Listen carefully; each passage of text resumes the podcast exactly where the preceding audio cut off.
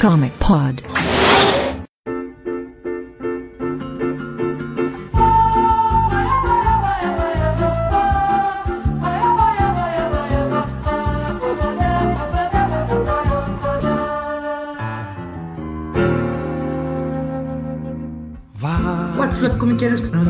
Pod de número 403. Estamos aqui com Didico de Dirajara para para. Olá. Igor Tavares. Avante. Estamos aqui também com Felipe Peregrino, popular Lib. E esta que vos fala é Erika Ataide, para decidirmos em um consenso sem muita consistência qual a melhor equipe dos Vingadores para cada pessoa ou, bem dizendo, monte você mesmo sua própria equipe dos Vingadores.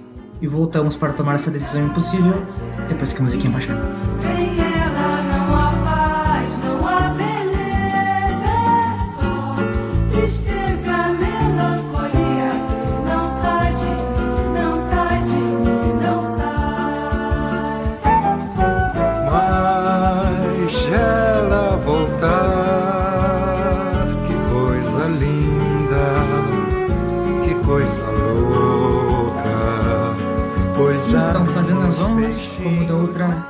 Mesmíssima vez, falando da distinta concorrente, Didico, falará para nós a sua equipe maravilhada dos maravilhosos Vingadores. Bom, vamos lá. Primeiro de tudo, eu queria dizer que a minha não é a melhor equipe dos Vingadores, nem minha preferida. É apenas uma formação, tá? Feita de maneira levemente arbitrária, porque meu negócio não é tanto aí, os Vingadores. Uma coisa um pouquinho aí, né? Então vamos lá. Como a equipe da liga, eu gosto muito de separar as cotas de, de, de função, entendeu? É meio que eu sempre acabo pensando numa lógica, já pensando no, no- nas aventuras no roteiro. Então vamos começar. Primeiro, para cumprir a cota cósmica, porque um grupo grande, né? Não é um super grupo, né? Mas um grupo maneiro tem que ter aventura cósmica. E, pô, a, a Marvel tem um- uma parte cósmica aí razoável, né? Então, pra começar, o Nova. Primeiro eu tinha pensado no Senhor das Estrelas, mas eu acho ele meio, meio fraquinho. Eu acho que gente- achei que tinha que botar um maluco forte no, no espaço. E o Nova, porque, cara, por isso usar um. Mas qual é o Nova? É o, é o Richard Rider ou o Sam?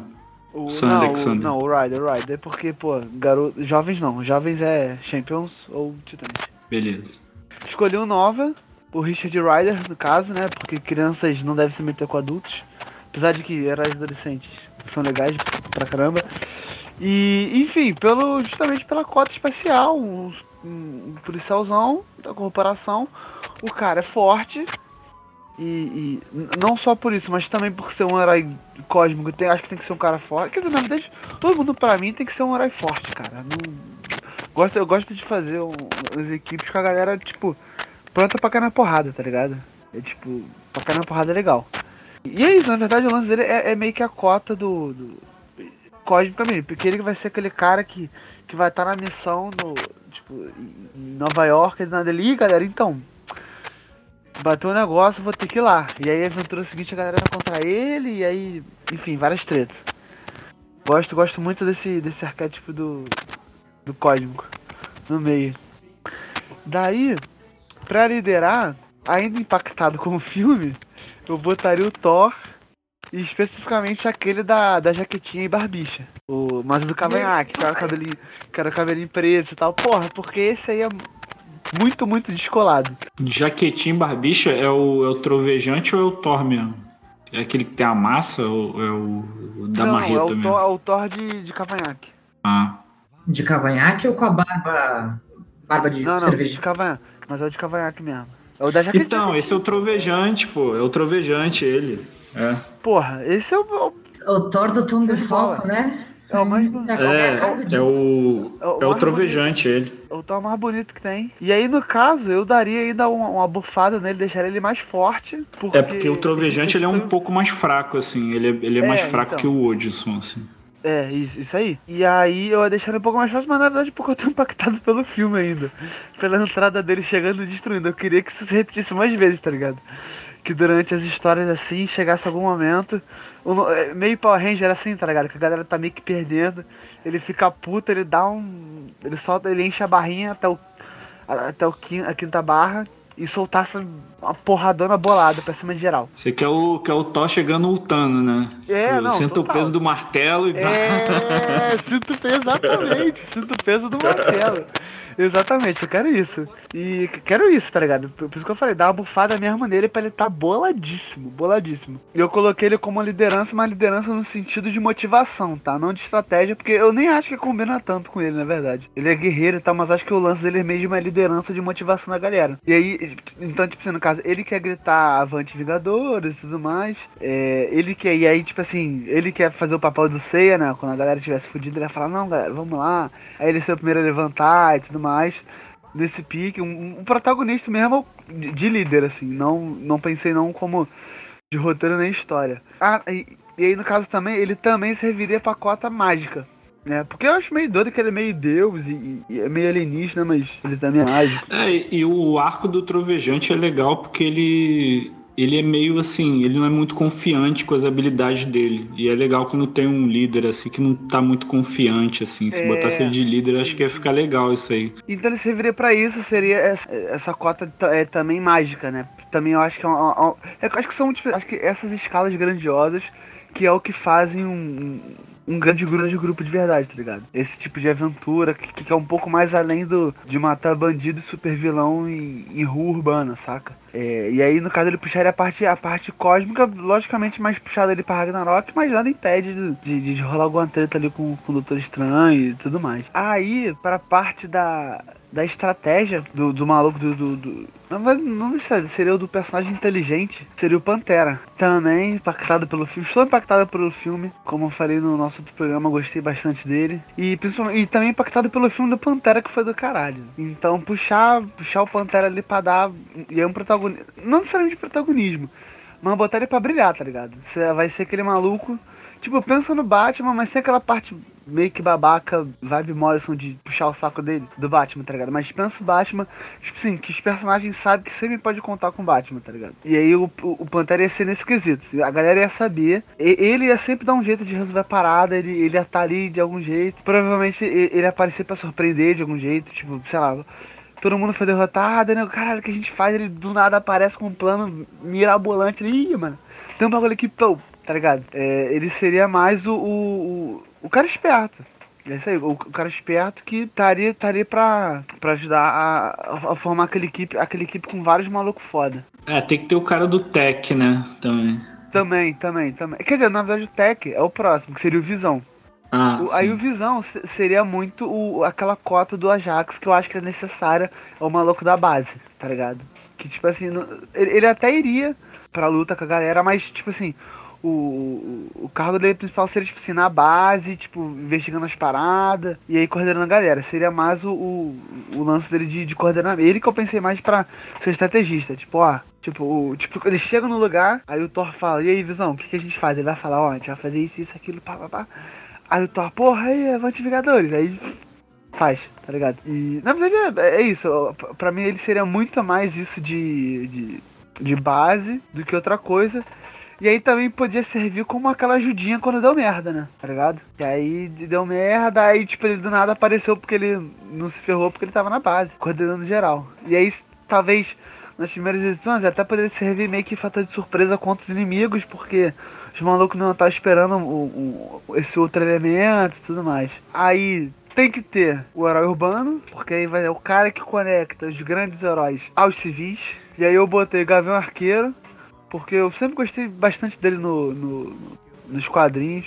Até antes do, do, do run lá do, do Aja. O Aja era, o- era o desenhista, era uma coisa. Era o Fraction com o Aja. A O Fraction que escreve e o Aja o. Aja- O Aja é o que desenhava pra caralho. É, enfim, eu, eu já até curtia ele antes do, do run do, do, do Fraction. Mas naquele run ali também, tipo assim, o lado humano dele, tipo, dele no, no, no apartamentinho, tá ligado? Cuidando do cachorro, é top. Então, assim, acho que serviria. Tipo, como eu falei, hoje dá pra fazer essa conexão dos grandes heróis com, com, com os civis, tá ligado? Acho que serviria muito pra, tipo assim, ah, estão destruindo a porra toda, é ele que vai ver a galera, tipo, se fudendo ali. Ou então, tipo assim, igual aquela cena do. Da história do. do, do Lanterna do Arqueiro, que o maluco fala, ele, porra, você aqui é, é, pô, você esqueceu da gente que. Você conhece um monte de alienígenas de outras cores. Esquece do- dos, do- dos outros terráqueos de, de cor também. Tipo assim, só que no caso ele ia ser o herói que ia ser alvo, tipo assim, dos protestos da galera e que meio que ia levar isso pro grupo, tá ligado? Ele, ele ia ser um maluco que sempre meio que ia descer pro nível dos civis. Saca? E, e aí, vez ou outra também, tipo assim, aquela, aquela viradinha de roteiro do ah, do vilão que menospreza ele, porque ele supostamente não tem poderes. Ele vai lá e faz um. faz alguma mágica com a flecha dele e, e fode o cara. É, co- co- como vocês podem ver, eu sempre penso em, em, em alguma oportunidade de cada um brilhar separadamente. Ninguém tá, tá à toa. A Vespa é porque eu acho útil, tipo, tal qual um velocista muito útil. E eu não botei aqui um velocista porque eu ia sentir que ela tá muito copiando, tipo, querendo que fosse The Flash, tá ligado?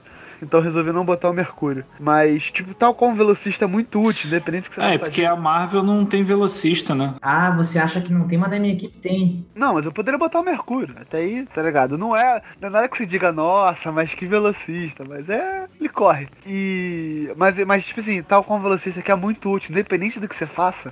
Sempre que. Inclusive, ó, galera, no dia que vocês ficarem presos em alguma situação, se possível, coloque um velocista na sua equipe que vai, vai dar certo. Daí, enfim, tal qual é, é útil o velocista, é útil um personagem que, que encolhe, tá ligado? É, na verdade, eu até deveria ter colocado Homem-Formiga porque ele encolhe e cresce. Mas enfim, é útil um personagem que encolhe. Como, por exemplo, nada daquilo da Guerra Infinita ter acontecido se o Homem-Formiga tivesse encolhido e entrado na calça do Thanos, tá ligado? Então, assim, é o tipo de coisa que tu tem que pensar pra ir direto no problema, saca? E aí, por isso, lancei a Vespa. É, Aí, talvez, daria até pra puxar alguns dramas pessoais dela, porque eu acho, acho legal a carga dramática, apesar de, se putz, ser meio pesado, porque você lança, tipo, da mulher que que apanhava do marido, mas assim, usar ela pra alguma carga dramática. Não precisa ser necessariamente a mesma coisa, tipo, dela apanhando de novo, algum lance assim, não. Mas usar ela pra carga dramática, tá ligado? Por, justamente por causa desse, desse passado dela de, de, de dramas e traumas e tudo mais. E aí, pra finalizar, seria Miss Marvel. Aí eu pensei na, naquela fase do, do, do maiozinho com raio, maio preto com raio. E basicamente porque ela seria tipo. a- ela seria a guerreira boladona, tá ligado? É, já falei aqui, gosto de personagens, de fo- é, personagens femininas fortes. Aquela marrenta, aquela que cai na porrada, realmente, geralmente são, são personagens que me chamam a atenção. E ela seria isso, ela seria tipo uma mistura da, da Mulher Maravilha com a, com a Mulher Gavião, tá ligado? Seria meio esse lance, tipo assim, ela ia peitar, é tipo assim, ela ia ser o- aquela personagem que quando o pessoal tá desenrolando com alguém, ela solta algum, algum esculacho e dá merda, tá ligado? Ela ser meio que isso.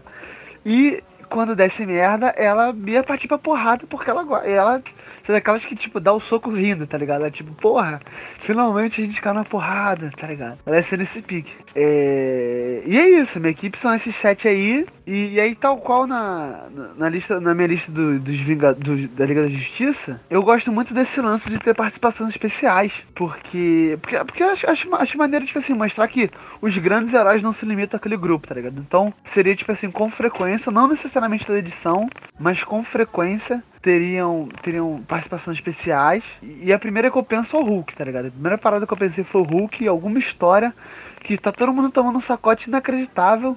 E aí, sei lá, do nada, brother, me aparece o Hulk estraçarando tudo e salvando o dia, tá ligado? Mas é isso aí.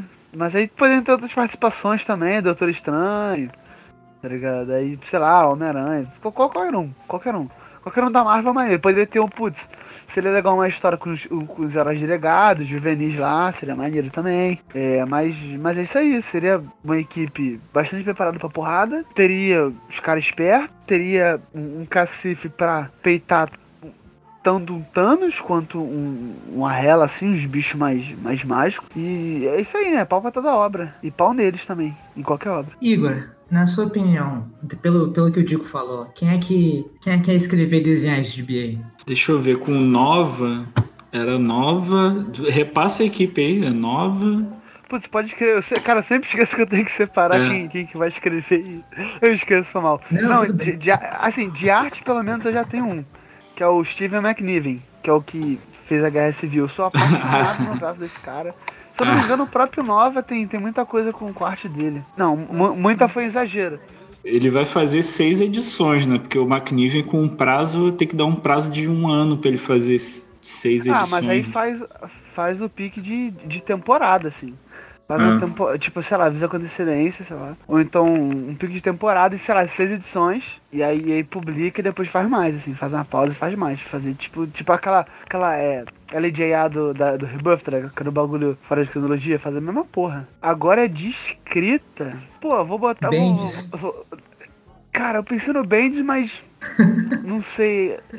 Tipo, ou o Bendis ou o Miller, cara. É que, putz, é que o Miller. O Miller é, é- ele é um arroz com feijão bom, tá ligado? Aquele arroz com feijão da tua mãe, saca? E, tipo assim, eu acho que Temos opiniões bem diferentes Miller. beleza. Tudo bem que beleza, papapá ele é meio ruim com, com finais, mas eu realmente acho que ele faz um arroz com feijão bom, tá ligado?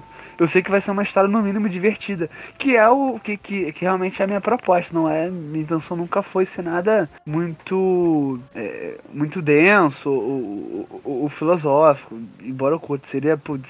Até mesmo pela, pela galera que eu botei aqui, seria só mesmo, ó. Umas histórias mania, aquela, aquela leitura de cagada gostosa, tá ligado? Que tu lê assim, pô, esse gibi aqui é. Aquele que tu fala com teus amigos aí, esse gibi é top, hein? Não sei o Igor, mas pelo, pelo que o Dico tá escrevendo, o escritor seria o Mike Carey. Mike Carey escreveu A Mensal do Lucifer, escreveu o Quarteto Fantástico Ultimate. É. Porra, ó, Quarteto Fantástico, que é? Isso aí. Isso aí, É. nessa vibe aí mesmo, é isso aí, um, um bagulho divertido. Que, que é isso? Aí tu vai falar com teu amigo, pô, esse gibi é maneiraça. Aí Ele, mas o que que tem nele? E tu, putz, não tem nada demais não, mas é maneiro, tá ligado? Seria isso, saca? É Ia vender, ia vender, é- ia vender. Essa é a minha equipe. Então, a minha intenção é vender, mas que também sejam carismáticos. Que a galera fala, pô, teve aquela formação lá que era maneirona. Igor Tavares, qual seria a sua formação dos heróis mais poderosos da Terra? Pra mim é muito difícil fazer isso. Quando, quando fizeram essa proposta de Comic Pod, eu até escutei o da Liga assim e quero elogiar todo mundo que participou, porque foram bem concisos, apesar de, de ter sido um, um Comic Pod longo. Então eu acabei fazendo três equipes aqui, e é bom que só tem nós três, aí a gente pode ficar aqui. Empolgou. Empolgou, Eu calma aí, me empolguei. Empolgou. Então eu vou começar com. Eu fiz três equipes, né? Eu fiz uma primeira equipe aqui, que ela é uma composição equilibrada, assim. Então eu. Como, como a gente joga muito Overwatch, a gente preza pelas composições equilibradas. São seis integrantes e um técnico e cada e dois para cada função, assim. Então ela é baseada um pouco no, no videogame lá. É, então, de DPS, que é os caras pra dar o dano, que é pra matar, que é pra fuder com o adversário, eu botei a Viúva Negra, que é a maior assassina da Marvel, né? E botei o Wolverine, porque eu gosto dele pra caralho nos Vingadores. Eu acho até mais legal do que nos X-Men em algumas ocasiões, assim, com exceção da. da do, da- do arco inicial do Claremont e tudo mais, e da década de 90, mas tem muita merda com o Wolverine nos X-Men, e eu acho que, em geral, nos Vingadores ele é um elemento divertido, assim. A viúva não tem muito o que falar, né? A viúva é foda, ela é tipo, é one shot, one kill, é tipo, é, é- é necessário ter alguém assim, porque tem que causar danos, tem que dar porradas, tem que matar gente com eficiência, então é com ela mesmo. E Wolverine é pra ficar na linha de frente lá, também eh, matando e destruindo a porra toda. De healer, né, pra curar a galera, pra dar um- uma moral, pra resgatar e tal, tirar algum status que esteja fudendo alguém. É, eu botei o Wicano, né, e o Irmão Voodoo, ou o Doutor Voodoo, né, como queiram chamar aí. Que os dois são um sacerdote lá, o Wicano é mais um, um cara que está evoluindo ainda, está crescendo como. Mas ele supostamente vai ser o, o sacerdote mais foda da Marvel algum dia. E o irmão Voodoo, que, ou o Doutor Voodoo, que muitas vezes já substituiu o Doutor Estranho e tem uma larga experiência assim com os Vingadores já e com, com a- as paradas místicas e tudo mais. E acho que é necessário assim. Doutor Robodô eu gosto justamente pelo quesito boladão. Ele, ele, tu olha na cara dele, ele já tá com a cara fechada, assim, pronto pra, pra te atropelar. Dr. Voodoo, ele é um personagem que eu gosto bastante. Ele, assim, é usado em algumas fases, principalmente do Bendis, assim. E eu acho maneiro, principalmente quando ele é sacerdote supremo, na época que ele, que ele vira sacerdote supremo, eu acho legal. Aí tem, tem- já falei os, os DPS, já falei os healers de cura, né? Agora eu vou falar dos tanques. Os tanques é. Eu ia botar a Capitã Marvel, mas eu vou botar a Capitã Marvel que vale, que é a esmagadora, né? Porque eu acho que ela é mais foda que a Capitã Marvel. É Aê, um caralho! É uma personagem injustiçada pra caralho e ela é tão fuderosa quanto a Capitã Marvel e ela tem um pouco mais de carisma, assim, na minha opinião. E ela é E ela- tanqueira. Ela tem uma limitação que, que humaniza ela, né? De você, ela só poder usar um poder de, por vez é, é legal. Ah, isso é legal, porque ela tem que usar o negócio com sabedoria, assim, não pode ser dar o raio-x lá que ela tem junto com invulnerabilidade, tem que ser uma coisa de cada vez, mas ela é porradeira, então. E tem essa parte meio vulnerável dela que é legal também. E o outro tanque eu botei a, a Jennifer, né, a mulher Hulk, porque é uma das minhas personagens favoritas da Marvel, da vida, assim. E ela é tanqueira e além disso ela é líder também, porque ela já liderou os Vingadores em algumas épocas, já liderou o A-Force, já liderou o Quarteto Fantástico, já liderou a porra toda, é advogada e e ela é foda e é, e é pra botar ali na frente pra tomar dano, assim, porque ela vai tomar dano e não vai, não vai arregar pra ninguém, entendeu? Então a mulher Hulk é fundamental. De, de técnico, assim, dessa equipe, tem que ter alguém de tech, né, e tal. Eu botaria a Tony Ho, que, é, que foi a, a Patriota de Ferro, né, do- dos Vingadores da, da USA Avengers lá.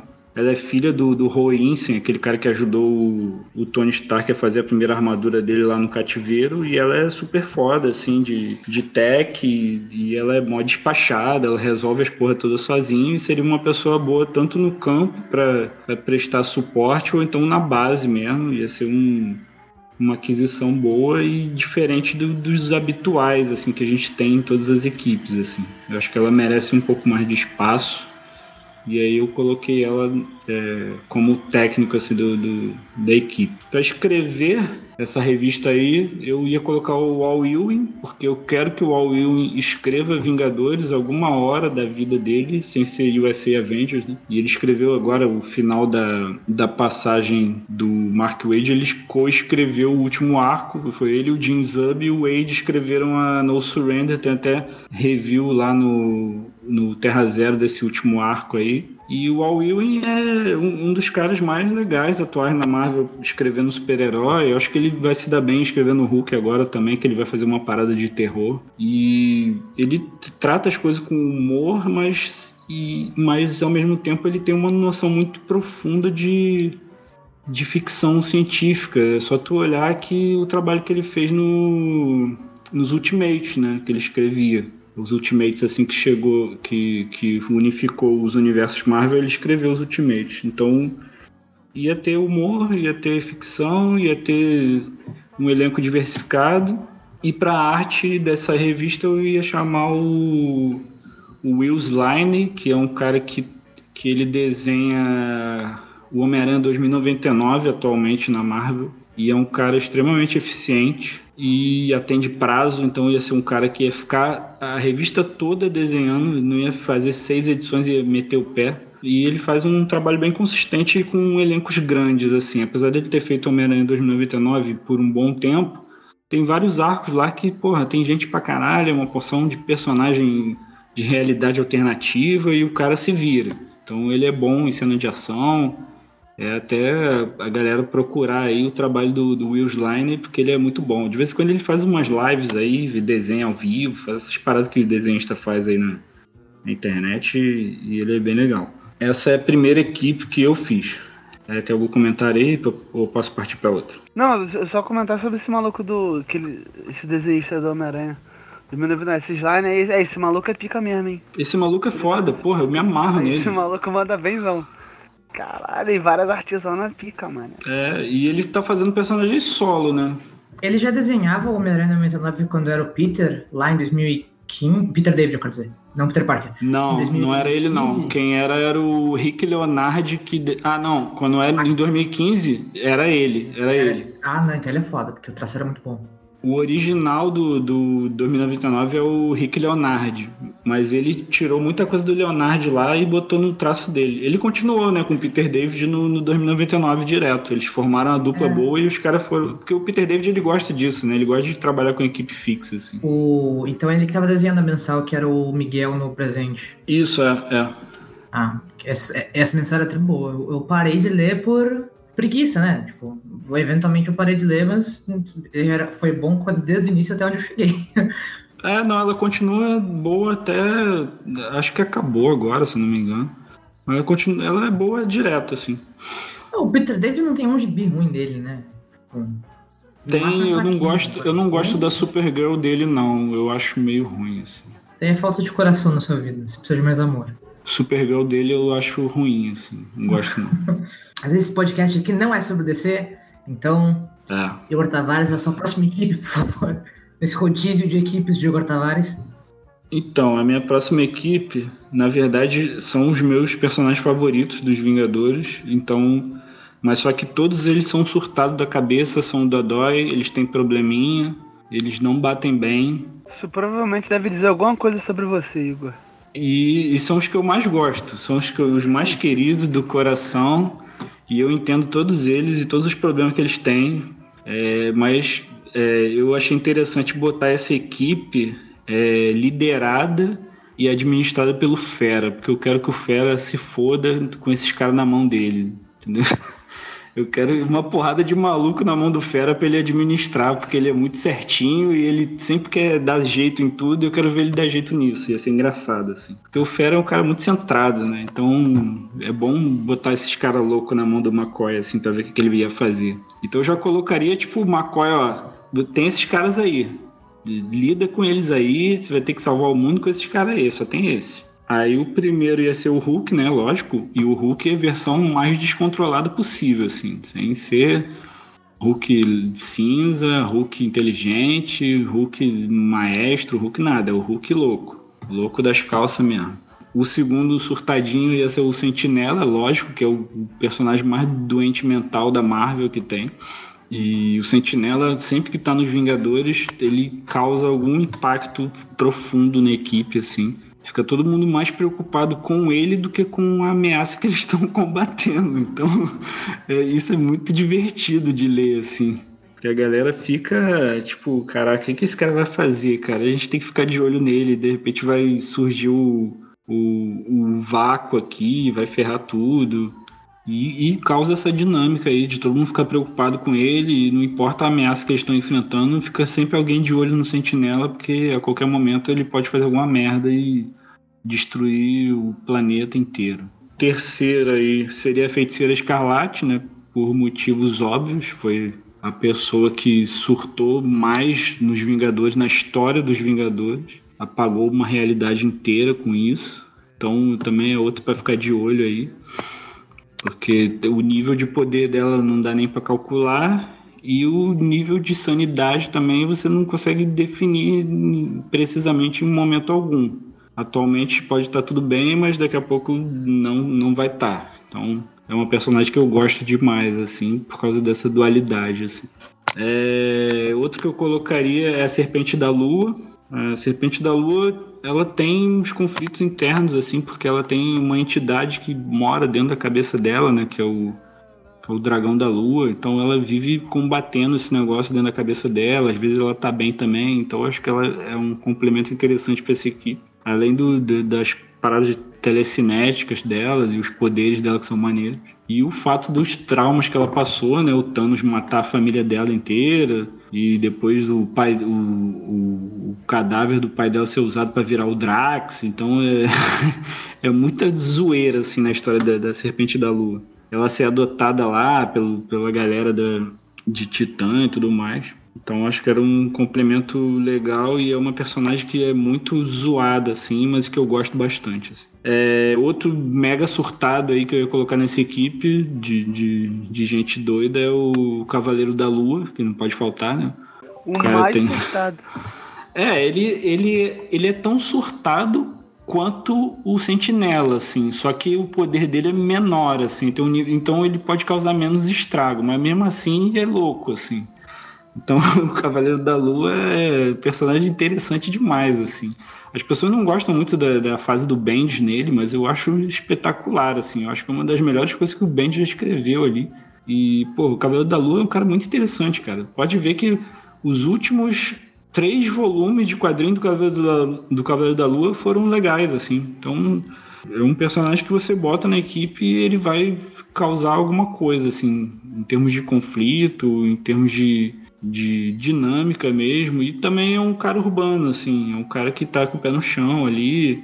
tem toda a relação dele com, com o Khonshu lá, com a entidade que, que ele supostamente tem alguma ligação ou não tem, então é, é outro maluco da cabeça aí. Mais um que eu ia botar, e as pessoas podem é, questionar se ele é Vingador ou não, mas ele participou da equipe unificada de Vingadores e Mutantes, apesar dele não ser mutante também. é o Deadpool, que eu, que eu colocaria nessa equipe aí. A pessoa, ah, Deadpool, ah, Deadpool foi Vingador mesmo. Ele foi Vingador agora nessa última Uncanny Avengers aí que saiu. E, porra, Deadpool é diversão. É, Deadpool é o cara surtado, Deadpool é o cara maluco, Deadpool é o cara que vai matar fazendo piada, que vai ficar zoando o sentinela o tempo todo, que vai ficar é, dando ideia no, no Hulk. Moleque, pro, Então- imagina, eh, tipo assim, ele provavelmente vai ser o que mais vai aloprar o Fera, brother. É, é o que vai mais aloprar o Fera, assim. Então, Deadpool nessa equipe é, é ideal, assim. Depois do Deadpool, eu ia botar a Nico Minoru, que é, parece a mais certinha da equipe, assim. Só que ela já participou de uma equipe de Vingadores, né, da, da A-Force.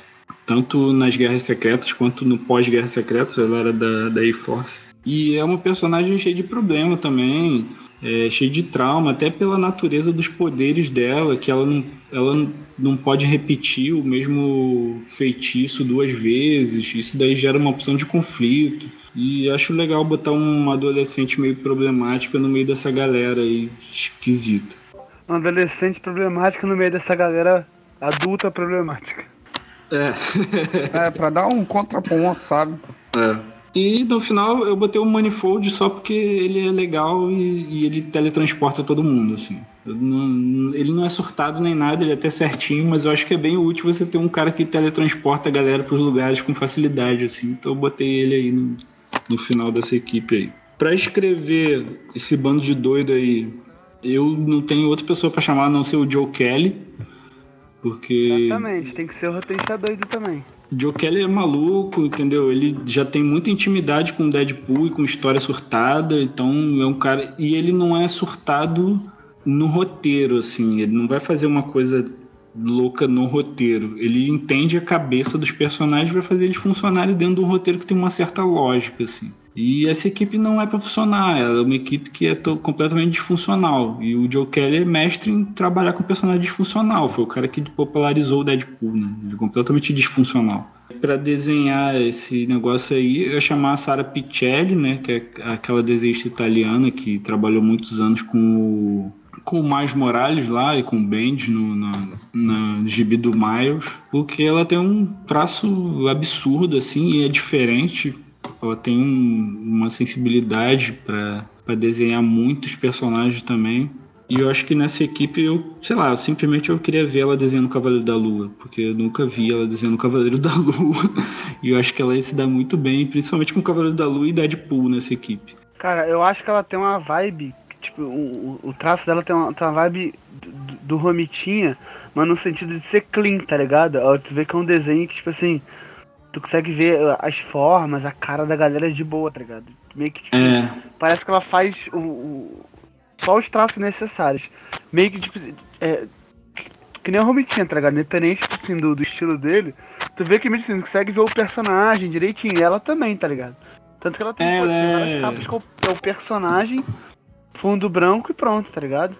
é, é desenhista Sara Pichelli. Ela é tipo o Jamie McKelvey também, que ele seria um cara que eu escolheria também pra desenhar, porque ele tem um traço bem limpo assim, e ele é foda. Só tu pegar os Jovens Vingadores desenhados por ele, que é incrível assim. Eu acho aquele aquele desenho Ah, muito bonito daquele cara, pô, Wicked Divine, essas porra aí que ele desenha, pô, o cara é, é mestre. Pô, pô, o Wicked Divine é top. Não, eu gostei dessa, dessa, dessa equipe porque, moleque, eu já imaginei alguma história que, tipo assim, o, tipo, putz, o- a feiticeira com, com o Sentry, tá ligado? Ainda tem o, o, o Cavaleiro da Lua de Escanteio. Cara, eu imaginei já logo, tipo assim, al- alguma, alguma história que, tipo assim, que eles dois dão uma surtada inacreditável um com o outro, tá ligado? Assim, tudo bem que a, que a, que a Wanda, a- a- tipo assim, no geral, ela é até. Ela é até de boa, mas é que quando é que quando ela, tipo, fica mal, ela fica mal sério, né? Então, tipo assim, imaginei já, tipo assim, eles tendo alguma treta bizarra, assim, de um com o outro, um, um, um espirocando pra cima do outro. E aí, tipo assim, no, no meio da história, tipo, sei lá, tipo, um bagulho fortão, tipo, Dinastia M mesmo, tá ligado? Só que, tipo assim, claro que no final da história vai voltar tudo ao normal, tudo da Marvel vai voltar ao normal. tipo assim, ali na história, um bagulho assim, inacreditável, tipo assim, de acabar a realidade, tá ligado? E, tipo, aí apareceu, tipo, sei lá, uma versão diferente, uma dele, um bagulho assim, tá ligado? Como mas daí isso tudo originário, tipo assim, deles dois discutindo. E aí, sei lá, o, o Cavaleiro da Lua se metendo, tentando se meter pra apartar a briga. Só que aí, tipo assim, na verdade ele fica puto com os dois também. Mas daí, tipo, os três mais surtados, um enlouquecendo com o outro, tá ligado? E aí, tipo, no fundo, o Deadpool fazendo piada, o Fera com medo. E aí, tipo assim, a- a- a- tipo, sei lá, ela apaga a realidade por um tempo, tá ligado? E, tipo, sei lá, a galera sente que apagou a realidade por um tempo. E depois volta uma doideira dessa, saca? Pô, É, Eu acho, eu acho que no primeiro arco o Deadpool ia fazer o Sentinela ficar puto, ia liberar o Void e já ia destruir tudo. E tipo, o primeiro arco é eles destruindo tudo e acaba nisso aí. O primeiro arco é só acalmando o centro, tá ligado? Tipo, nem tem história, só eles correm É, tem que, ser, tem que ser o Hulk contra o Sentry, cara. Tem que ser o Hulk e o Sentinela caindo na porrada, assim. Isso é muito bom. Eu fico imaginando um arco em que o a, a Wanda fica com, com pena do sentinela, daí ela separa o vácuo e o sentinela. E daí o vácuo vira 24 horas por dia o vácuo e fica fudendo a porra Puta, toda.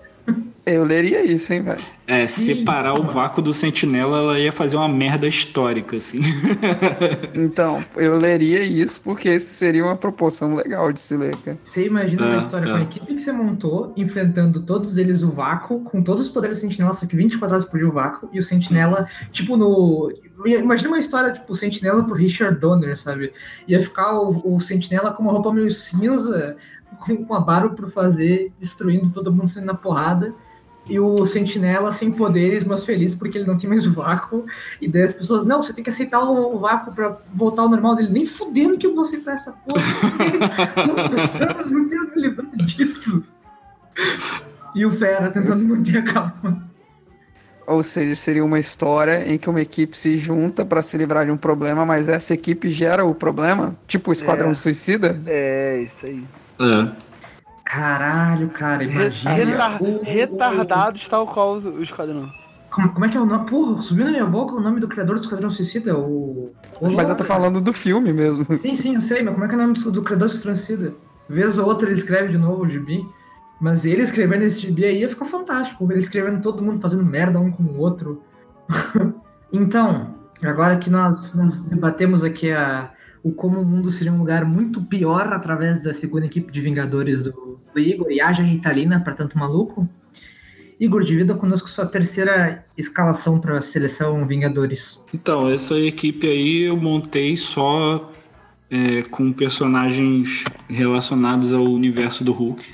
então, ele só tem personagem que foi influenciado por energia gama ou algum agregado da, da parada. Então, seria uma equipe de Vingadores gama, assim. Sinto o cheirinho Então do, seria- do desenho animado Vingadores, os Heróis Mais Poderosos da Terra. É. Então, tem primeiro, não, não tem nada a ver com gama, mas eu botaria o Hulkling nessa equipe aí. Ele não tem nada de energia gama, não tem, até porque ele é screw e tal. E botaria o Hulkling nessa equipe aí, sendo um elemento de fora, assim, mas como ele é uma espécie de Hulk, então entra na equipe aí. E também porque eu gosto muito dele e a tiracolo ele ia levar o Wicano. Então é Hulkling e Wicano porque eles não se separam. Caralho, Então- vários níveis de agregado, tá ligado? Não, o Hulk, É, não, ele não- é Hulk, mas é Hulk, e aí, mas ele, putz, ele vai trazer o Icano e daqui a pouco vai trazer o Young Avengers todo, tá ligado?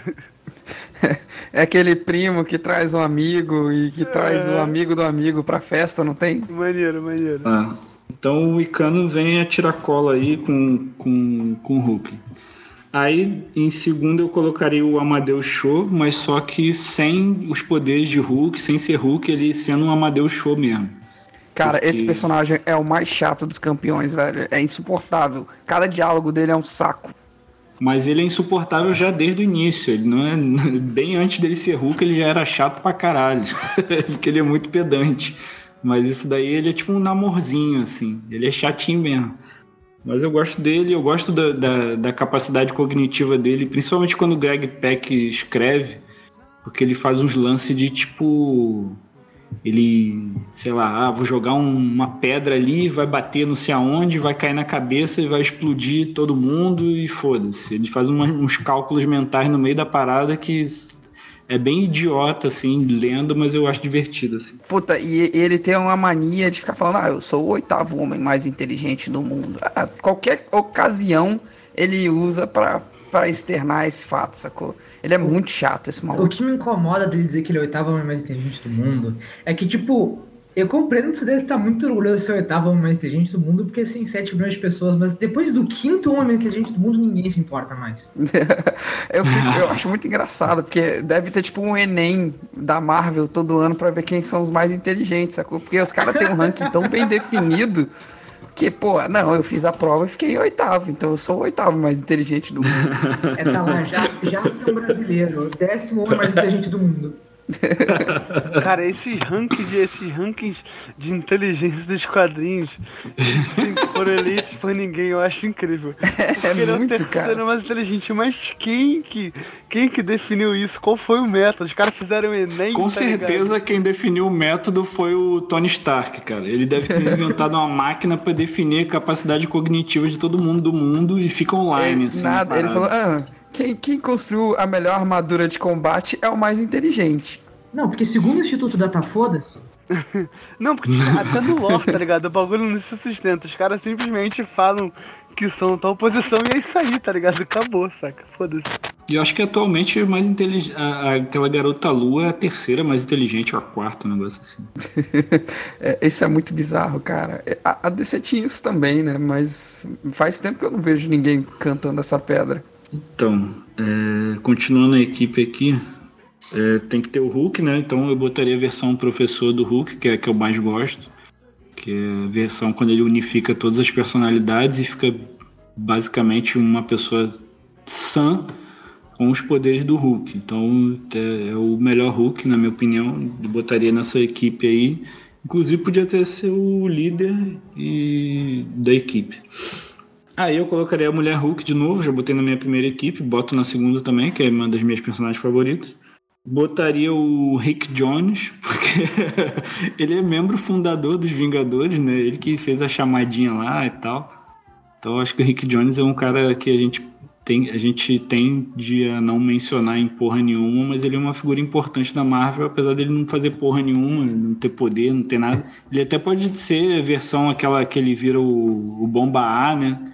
Mas eu acho melhor ele sendo o Rick Jones mesmo, ou então aquela versão dele sendo o Capitão Marvel, que eu acho legal também.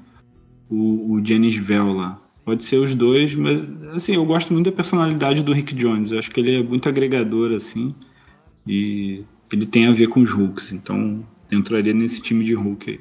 E finalizando, eu botar o Hércules, porque o Hércules também tem uma relação forte, principalmente com, com o Amadeus Show e com o Hulk também.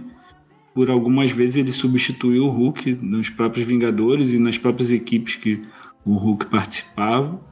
E ele substituiu o próprio Hulk na revista do Hulk quando ele estava em sacar lá e ele ficava aqui na Terra. Então ficava ele e o Amadeus Show fazendo as coisas que o Hulk faria aqui, que era basicamente fazer merda por aí, destruir coisa e eventualmente salvar alguém. Então seria Hulkling, Amadeus Show, sem ser o Hulk. O Hulk mesmo, professor, versão professor, Mulher Hulk, Rick Jones e o Hércules.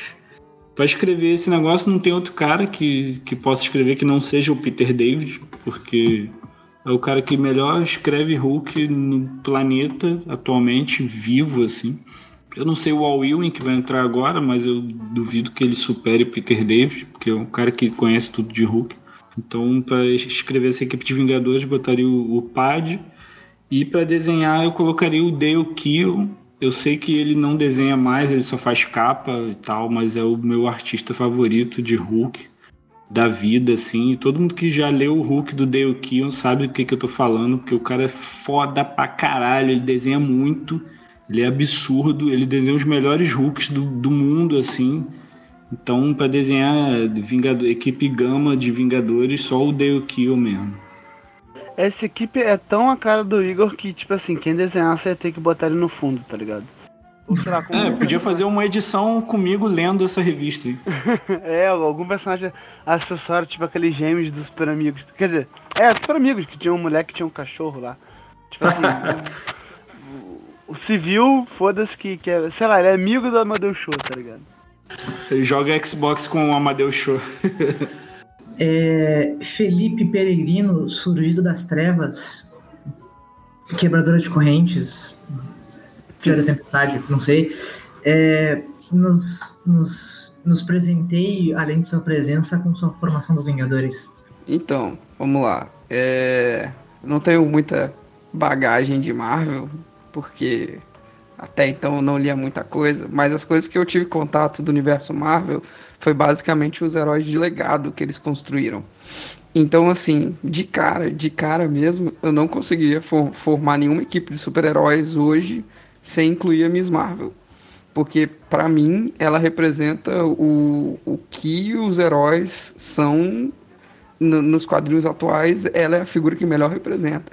Eu sempre lembro daquele, daquele quadrinho que no meio do, do apocalipse lá do, da, da incursão, ela se preocupa em salvar um gatinho, ela se preocupa em, em- em, sabe, com aquelas pessoas. Então eu acho que toda equipe precisa de um, um bastião heróico e, e a Miss Marvel seria esse bastião da, da minha equipe.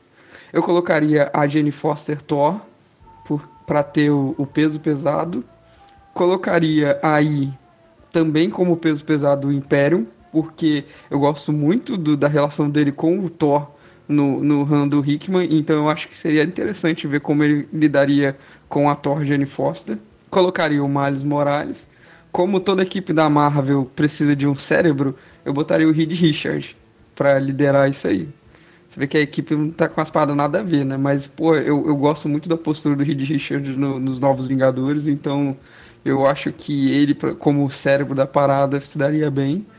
Bom, colocaria aí o Nova também, também dos campeões. Basicamente eu tô repetindo a equipe dos campeões com uma, uma ou outra figura. Mas eu acho que, tipo assim, é uma interação que tem dado muito certo, eu tô gostando bastante. E, e eu acho que basicamente seria isso. Como é uma equipe que tem um, um- uma um variação de biotipo muito grande, não pode ser aquele desenhista que só faz aquele padrão bombadão, fortão. Eu, eu, eu sempre digo que eu me incomodo muito quando um desenhista desenha um personagem que deveria ser adolescente com um físico de adulto. Por isso eu pegaria um, um desenhista que está se destacando muito nesse, nesse aspecto, pelo menos para mim, que eu colocaria o Jorge Jimenez para desenhar essa galera. E para escrever eu deixaria o Mark Wade mesmo, porque, pô, Mark Wade. Seria isso a minha formação, cara. Eu acho que venderia mais do que as duas últimas equipes do Igor. A minha não é pra vender, não. A minha é coisa de fanboy mesmo. Isso aqui, isso aqui- isso aqui é uma empresa séria. Se você não quer vender, você vai, sai, vai embora daqui. Cara, tem isso, né? Botou o Mark Wade, é, é gibi bom na certa, né? Não tem, não tem erro, né, cara? É, é- é uma galera funcionando direitinho. Essa passagem do Wade nos Vingadores, a última que teve aí, tá bem qualquer coisa, entendeu? Tem mandate no meio? Ele tá Cara, tem, de, de tem. Não, tem Taim. Tem Taim, tudo bem, mas, cara, tá bem qualquer coisinha aí. Esse, e, e o Wade tá desde, sei lá, 2015 nos Vingadores. Campeões eu não falo nada, que eu tô gostando mesmo e tal, apesar do início ser muita pregação, mas eu gostei bastante. É, mas, assim, Vingadores, bem qualquer coisa, assim. Só no final mesmo que agora ficou foda. O final é foda. Mas aí são três roteiristas, né? O Wade, o Jim Zub e o Al Ewing escrevendo. Então, mas pra falar a verdade, já tem um tempo que eu não vejo o Mark Wade saindo de. Não vou dizer zona do conforto, porque ele tá sempre abordando as coisas que estão acontecendo ao redor dele, mas saindo de um. De um arroz com feijão, mas eu acho que foi o Brunão que já falou isso. Mas ele faz um, um arroz com feijão bem temperadinho, faz aquela parada gostosa que você lê, você fica, pô, gostei, foi uma boa leitura. Campeões, pra mim, é isso. Eu olho assim, puta, esse não é um gibi brilhante, mas é uma boa leitura, cara. É uma, é uma leitura legal. É uma leitura que você fica assim, pô, tá aí, gostei. Eu me diverti aqui algumas horas, saca? E eu acho que isso para um gibi de equipe é, é, é muito mais valioso do que você vir com um conteúdo, às vezes, pretencioso, de querer fazer uma coisa ultra fodástica, de eventos cataclísmicos, de terras colidindo, e a galera fica assim, puta, caguei fudido pra isso, cara. Então, aí você pega, tipo, campeões. Eu, eu acompanho pela preocupação, pela, pela publicação no Brasil, então tô bem no começo. Mas é, é umas historinhas tão assim pé no chão, sabe, lidando com problemas adolescentes, às vezes são alegorias de problemas adolescentes, que eu acho muito legal, cara, de, de ler isso aí. Eu não pude pegar, eu não tive idade para pegar a fase em que o Homem-Aranha representou esse, esse, tipo de personagem, esse tipo de, de vigor juvenil nas paradas. Mas eu tô pegando a, a Miss Marvel se tornar isso, cara, e é uma leitura muito legal. Lívia, tu, tu comentou do, do Wade ser arroz com feijão. Antes de tu chegar, eu falei a mesma coisa do, do Mark Miller. Ah, eu já não considero mais o Miller nem um bom arroz com feijão. Ah, sei lá, eu me divirto. É, Isso aí, isso aí tá errado, entendeu? Eu, eu já aceitei referências demais a DC. Agora, Mark Miller. Mark Miller não. Entendeu? Mark Miller não. A menos que seja pra falar sobre, sei lá, os três gibis bons que ele escreveu, que eu não vou dizer quais. Mentalizem na cabeça de vocês quais são os três gibis bons do Entra Mark fazer o martelo. Olha, olha só esse safado. Só um outra, outra pessoa que poderia escrever é, essa, essa minha formação seria a J. Willow, Willow Wilson, a, a da Capitã Marvel, da, da Miss Marvel. Eu acho que ela se daria bem também. Pela, pela sua formação, eu tenho certeza que ela não tiraria de letra o que você está escrevendo. O que você está descrevendo pela sua equipe de Vingadores. E ela escrevendo uma equipe de Vingadores, eu acho que seria algo maravilhoso que talvez a Marvel, a Marvel devesse pensar em fazer, assim, dar um gibi escrito só Vingadores no nome, sabe? Não tipo, sei lá, Vingadores do Sul, Vingadores do Norte, só Vingadores. Vamos ver, vamos ver, né? Fica pro futuro essa ideia. Ela co-escreveu a A-Force, foi ela junto com aquela Marguerite Bennett. É, eu sei, isso aqui. A-Force A-Force é tão não Vingadores que não tem nem Avengers no nome, né? Só tem a letra A. É, só tem um A, né? né? É tipo descrever Liga da Justiça, só que só tem o J. Tipo, tipo J Equipe, J Quest. Não. J, J Team. Extreme Justice. Então, falando de coisa boa aqui, é, eu, inspirada no Igor, eu fiz uma segunda equipe de Vingadores enquanto a gente conversava nesse podcast, mas a minha primeira equipe, que é a equipe de verdade, é composta de Zarda Shelton, também conhecida como Princesa Poder, Roberto da Costa, o Mancha Solar, Kamala Khan, a nossa adorável Miss Marvel, Mark Curry, o Bakari, T'Challa, o Pantera Negra, e Hank Pym. Mas aí que está, aí está o pulo do gato. Que Hank Pym é esse? Que Hank Pym é o Ultron. Não é o Hank Pym. É o Ultron que acha que é o Hank Pym. Usando roupas de pessoas, usando roupa de ser humano, entendeu? Imagina o Ultron usando roupinha de cientista. Com aquela, aquela regatinha de, de crochê, que eu não sei como é que é o nome. Gravata borboleta, dizendo que é o Hank Pym. Então, esse seria o Hank Pym da minha equipe. Por quê? A Zarda, é, desde a última aparição dela no universo, é a Zarda da Terra 712, sobrevivente da destruição do multiverso.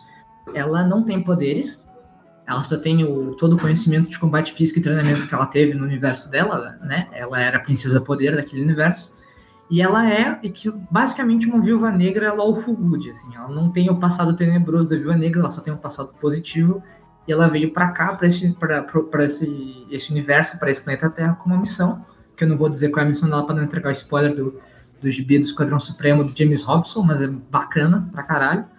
E eu acho que ela seria uma adição interessante para os Vingadores. Ela, é, usando as palavras do, do nosso amado Didico, ela seria preencheria a cota de combate físico. Roberto da Costa, Mancha Solar, além de ser um mutante, além de ser brasileiro, além de ser uma das pessoas mais engraçadas dos gibis da Marvel, ele financiaria... Além de ser dono da Globo também. Não precisa citar, não precisa citar. Já citei no podcast, já recebi minhas cartas de processo. Mentira, não, não sou ninguém para receber carta de processo. da Globo. É, já, além de ser o dono da Globo, o Roberto da Costa financiaria os Vingadores. Os Vingadores esses terão sua base no Rio de Janeiro. é, porque alguém tem que bancar. Né? Pô, que top! Botava aqui na Vila da Penha, pô. Isso é maneiro. É, Esse- é, Cara, destruir esse é shopping melhor- aqui. Já é a melhor equipe citada neste podcast. Cara, do lado do maior complexo de favela da América Latina aqui, pô. Imagina os Vingadores pegando BRT, mano. Mansão dos Vingadores aqui no shopping, pô. De, de- demole o shopping carioca e bota a Mansão dos Vingadores ali. Que, que mané mansão, cara. Torre Vingadores. E é Torre Vingadores, não é Tower Avengers Towers. Aqui é português e caralho. Vingadores com V. Pô, pior que aqui perto tem vários É. condomínios, é só pegar um bloco inteiro ali que já tem, mano. É, não, É só trocar não, a que placa ali de, de condomínio das flores, botar Vingadores e. Essa equipe financiada pelo Roberto da Costa ia consistir também na Kamala Khan, como eu disse, né? E a Kamala Khan, ela ia estudar, ela já está, eu escre- escreveria nessa equipe uma Kamala Khan mais, mais jovem e adulta, ela estaria na faculdade, fazendo faculdade aqui na Universidade Federal do Rio de Janeiro, e moradia paga pelo Roberto da Costa. É, Ela com um português meio arranhado ali, com o sotaque dela americano, gringo. A Princesa do Poder, obviamente. Kamala no ProUni. do ProUni. ProUni não, né, pô? Ela ia estar ali de bolsa, paga pelo Roberto da Costa, paga pela Globo. O Mark Curry, o Macari, é, pra quem não lembra dele, porque quem é que lembra do Macari, né? Pelo amor de Deus, né, Erika? Macari é um dos eternos Jack Kirby, louvado seja. Ele é um velocista, ele é o definitivo velocista da Marvel, e, e ele é, ocupa, nas palavras de Didi, com a cota cósmica da minha equipe. Ele tem vários poderes de eternos, como teletransporte, telecinese, telepatia, resistência, mas nenhum deles importa. O que importa é que ele corre. Eu, vou, eu, eu gostaria de ignorar o retcon do, do, do Neil Gaiman, que faz com que o Macari volte aos poderes dele, e usaria a versão do Jack Kirby, que ele treinou com um Eterno mais velho do que ele para concentrar todo o poder de energia cósmica dele para correr. Então ele só corre. Ele não tem teletransporte, telecinésia, nenhum dos outros poderes bizarros, ele só corre. Mas ele usa uma armadura. Ele é muito inteligente, ele tem mais de, ele tem mais de meio milhão de anos, ele é muito sábio. E na identidade secreta dele, ele é um escritor de, ciência, de ciências políticas fracassado, porque ninguém quer ler a revista dele que ele não escreveu, ele mentiu essa, essa identidade secreta, mas depois ele volta a escrever essa identidade secreta Uma cara esquerdopata, né? Total esquerdopata. Esse é Mark Curry Macari, nunca teve uma revista própria, sabe-se lá por quê, né? Veja só. É, seguindo, nesse, nessa minha lista T'Challa, Pantera Negra, seria o estrategista da equipe, e a pessoa que inspira a equipe no estilo Capitão América de inspiração, ele que diz, ô cambada de filho da puta, não tem que cair, nós vamos derrotar essa equipe. E seria, ah, sem identidade secreta, é óbvio, seria T'Challa aqui na embaixada wakan- wakandiana, wakandense, no Brasil, ficaria no Rio de Janeiro, o co- o consulado da, da, da embaixada wakandiana no Rio de Janeiro, e T'Challa ficaria aqui e seria membro dos Vingadores do Roberto da Costa, né? Porque, afinal de contas, um país desse, emergente, em crise política, necessitaria de um apoio político grande de Wakanda. Hank Pym, como eu disse, seria o Ultron Formiga, né? Ele se recusaria a, a reconhecer a identidade dele como um, como um androide, para ele, ele é o Hank Pym, tem que todo mundo aceitar. E em vez de, e- em vez de seguir o caminho do Reed Richards, do Tony Stark, de sair na porrada com o Ultron quando eles querem Hank Pym, Roberto vira, não, pô, desculpa aí, Hank Pym, que tô, tô zoado dos olhos, não vi que você era o Hank Pym, não, vem aqui pra minha casa, vamos conversar. E trata ele como uma pessoa, né, cara, porque, porra, ele como um mutante, mais do que ninguém sabe como é que é o preconceito dos outros, né, se o, se o Ultron tá dizendo que ele é o Hank Pym, deixa ele ser o Hank Pym, cara. Quem aí não foi o Hank Pym? O Hank Pym já não foi seis nomes diferentes? Deixa o Ultron ser o Homem-Formiga, o Hank Pym já não tá usando o nome mesmo. E ele tá, seria o cientista da equipe. Essa equipe também constaria com apoios diversos de pessoas que dariam apoio para missões específicas, como, por exemplo, em situações místicas, o Daimon, é, o, o anticristo, seria o conselheiro ocultista da equipe, já que ele é amigão aqui, pau a pau com a Zarda. Ah, o Daimon, aquele o Hellstrom? Não. Hellstorm, Hell, Hellstrom, Hellstorm, é, eu Ah. tenho dislexia pro nome dele, eu nunca sei qual é o nome certo dele. Se é Hellstorm ou se é Hellstrom. Ah, o pentagrama no peito lá. Esse mesmo. Parece que é Hellstronda, sabe? Deve dar uma, uma coisa... de- Hellstrom. Caraca, aí. Hellstrom só, só melhora essa equipe. Tá maluco? Hellstrom. Ele Hellstrom equipe do Hulk comendo. Aí comendo frango com batata ele, doce. Ai, monstro, porra, que monstro. Isso aí. Aqui é o anticristo, pô, comendo, do, comendo Beuze, é, Beelzebub com batata doce. Ele seria o mestre ocultista que daria ajuda para a equipe. O Adam Brasher, o, o Marvel Azul, seria o conselheiro científico da equipe, assim, ajudaria o Hank Pym nas, nas, nas situações deles de pesquisa científica, porque o Adam é, tipo, um dos maiores gênios da Marvel. E daria lá os apoios quânticos, não sei o quê, porque o, o Ultron ele é mais ciência mecânica do que ciência teórica. E o Adam é um o grande cabeça de ciência teórica do, do universo Marvel.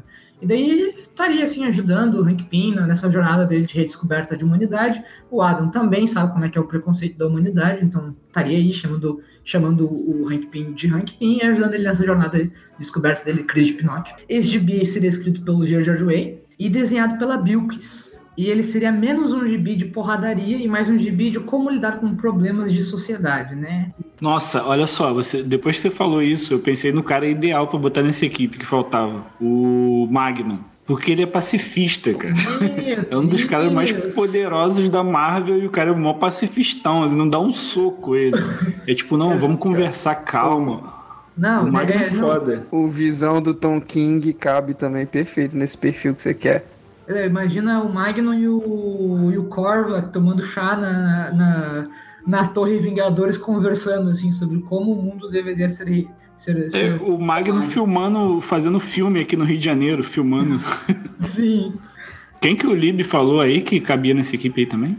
O visão do Tom King. Esse perfil Ah. de metafórico e, e- e se encaixar no mundo. É todo o visão dele, cara. É, e o Visão e o Magnum eles são mó parça, assim, os dois são, são amigões, assim. É bem, bem legal a relação dos Confesso dois. que eu não li o, o Visão do Tom King, então não posso julgar. Não, ele cabe certinho nesse perfil aí que você falou que você quer da- das publicações. É isso aí que é a visão dele, cara. É só ia ser chato que ele tem que levar a família dele pra morar no Rio de Janeiro, né? Mas, fora isso, não cabia. Cara, pra mim é a equipe mais legal. Mas aí não serviria como. Não serviria muito como, como Vingadores. Seria uma história de comédia. E eu acho que melhor ainda se todo mundo dividisse um apartamento. Não uma mansão, um apartamento, foda-se. Um bagulho. Acho que é ser um bagulho, de, sabe, de comédia. De maluco, sabe, um apartamento de, sei lá, dois quartos mesmo, foda-se. Tipo, os dois apartamentos com, com beliche. Você quer dizer que ele é aquela super equipe que tem no desenho do Dexter dos anos 90? Foi o que eu falei com os É, amigos da os amigos da justiça. justiça. É, é, nesse pique, pô. Isso aí. pô. Os amigos da justiça que é mais fiel aos Vingadores que os Vingadores do cinema. Amigos da justiça. Van Halen. Eu revi esses dias porque o Network tá de 25 anos, daí eles liberaram na espaço now para evitar aquele problema de fonética, né? Ele dizer o artigo feminino e o nome de canal é, extra da net, que é espaço now. Eles liberaram os desenhos antigos da, da Cartoon Network e tem o Dexter e tem os Amigos da Justiça. É muito engraçado Amigos da Justiça, meu Deus. Só que Amigos da macaco- Justiça é demais, cara. O macaco é muito bom também. Se eu pudesse botar o macaco, né? É Major Glória, Valhalla e, e Grunk, né? É, o Grunk. O Grunk. Isso, Não, isso. é O que inquebrável Krunk. equipe, Meu, meu Deus. Pô, e tem um episódio que tem um Pantera Negra, só que ele é um, é um gatinho branco, cara. Pô, tem o Homem de Ferro também, cara. É o Homem de Ferro, não, o Homem Projétil.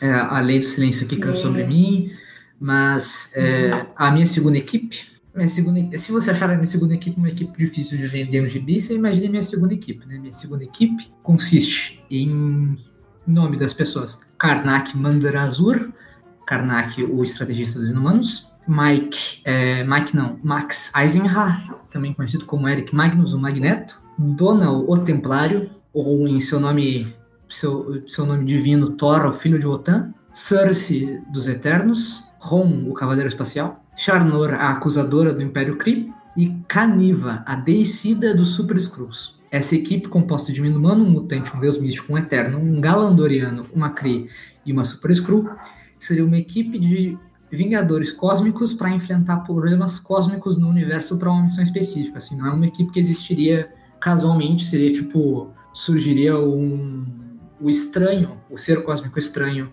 juntaria todos eles e diria que o universo está em perigo e que só eles podem é, salvar o universo e daí eles têm que se juntar contra a vontade deles mesmos para lidar com esse problema, um problema em escala de um, um celestial tentando destruir o universo, ou aniquilação 3.0 ou 3.5, coisas assim. O importante é você juntar essas pessoas completamente fora do, do padrão, não ter nenhum humano na equipe. E eu acho que todos eles têm pontos de vista filosóficos maravilhosos. O Karnak é um niilista total. O, o Magneto, tipo, ele é o. O Magneto tá certo, as pessoas acham que ele tá errado, mas ele tá certo. O Dona, o Templário, que é o, o Thor do Marvel 1602, por mais que não seja da Terra meio meio cago, eu acho que ele seria perfeito para porque ele não tem essa, essa vibe do Thor de discurso shakespeariano, e ele é um deus, ele não é, não, ele é literalmente um deus místico, não tem nada cósmico, ele é só um ser místico que quando esse homem bate o, bate o cajado no chão, ele vira esse deus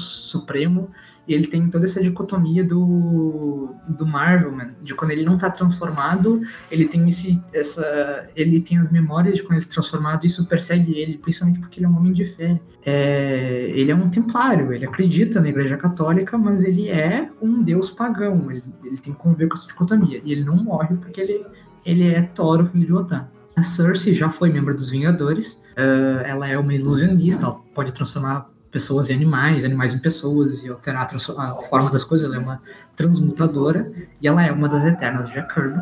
O Ron, que é um cavaleiro espacial, ele, dos Gala- Galadorianos, ele é um ciborgue zoado, que tem sua lista de poderes. Eu acho que os cavaleiros espaciais voltaram agora para Marvel, né? Eles tinham deixado de fazer parte do, dos direitos autorais da Marvel, tinha ido para DW, o Ron, pelo menos. Mas agora eu lembro que voltou, eles apareceram no, no- nos Vingadores do Hickman até, sendo exterminados. Mas eles ainda existem, o Venom até foi. Não sei se o Venom era um cavaleiro espacial dos Galadorianos, mas sei que ele era um cavaleiro espacial. Não li a mensal dele, só sei que ele existia. Li uma edição só, era horrível, não li mais. Mas eu acho Ron um personagem fantástico. A Charnor, a acusadora, é uma das personagens da novela do Dan, Dan Abnett, do, do Rocket Raccoon e do Groot, que ela é muito engraçada, ela é aquele humor ah, da pessoa que tá falando sério, mas ela não sabe que o que ela tá falando é engraçado, sabe? Parecido com o Drax do filme, mas menos bobo, assim. Tipo, não sei se tem um- uma tradução pra Deadpan Snarker, mas ela é esse tipo de humor. E a Deicida, ela é do Matt Fraction. Ah, ela não teve nome, eu botei um nome genérico pra ela de Skrull Carniva, mas ela não tem nome, mas é só porque ela é uma super Skrull específica, misturando poderes de várias mulheres no universo Marvel, e ela é merecedora de, de levantar o, o Rompe Tormenta. Então, eu acho que essa equipe para qualquer aventura cósmica seria legal, principalmente porque é, eu gosto muito daquela fase dos anos 70 da Marvel da Era de Bronze, em que as aventuras cósmicas eram metáforas para problemas do dia a dia, quando você não podia escrever esses problemas do dia a dia. Então, você usar é, esses heróis ou, ou vilões, dependendo do seu ponto de vista, para contar histórias no momento que a gente está hoje, da sociedade, a gente tem vários problemas acontecendo, a gente tem problemas políticos muito sérios, problemas sociais absurdos, principalmente no Brasil, agora que a gente está passando por.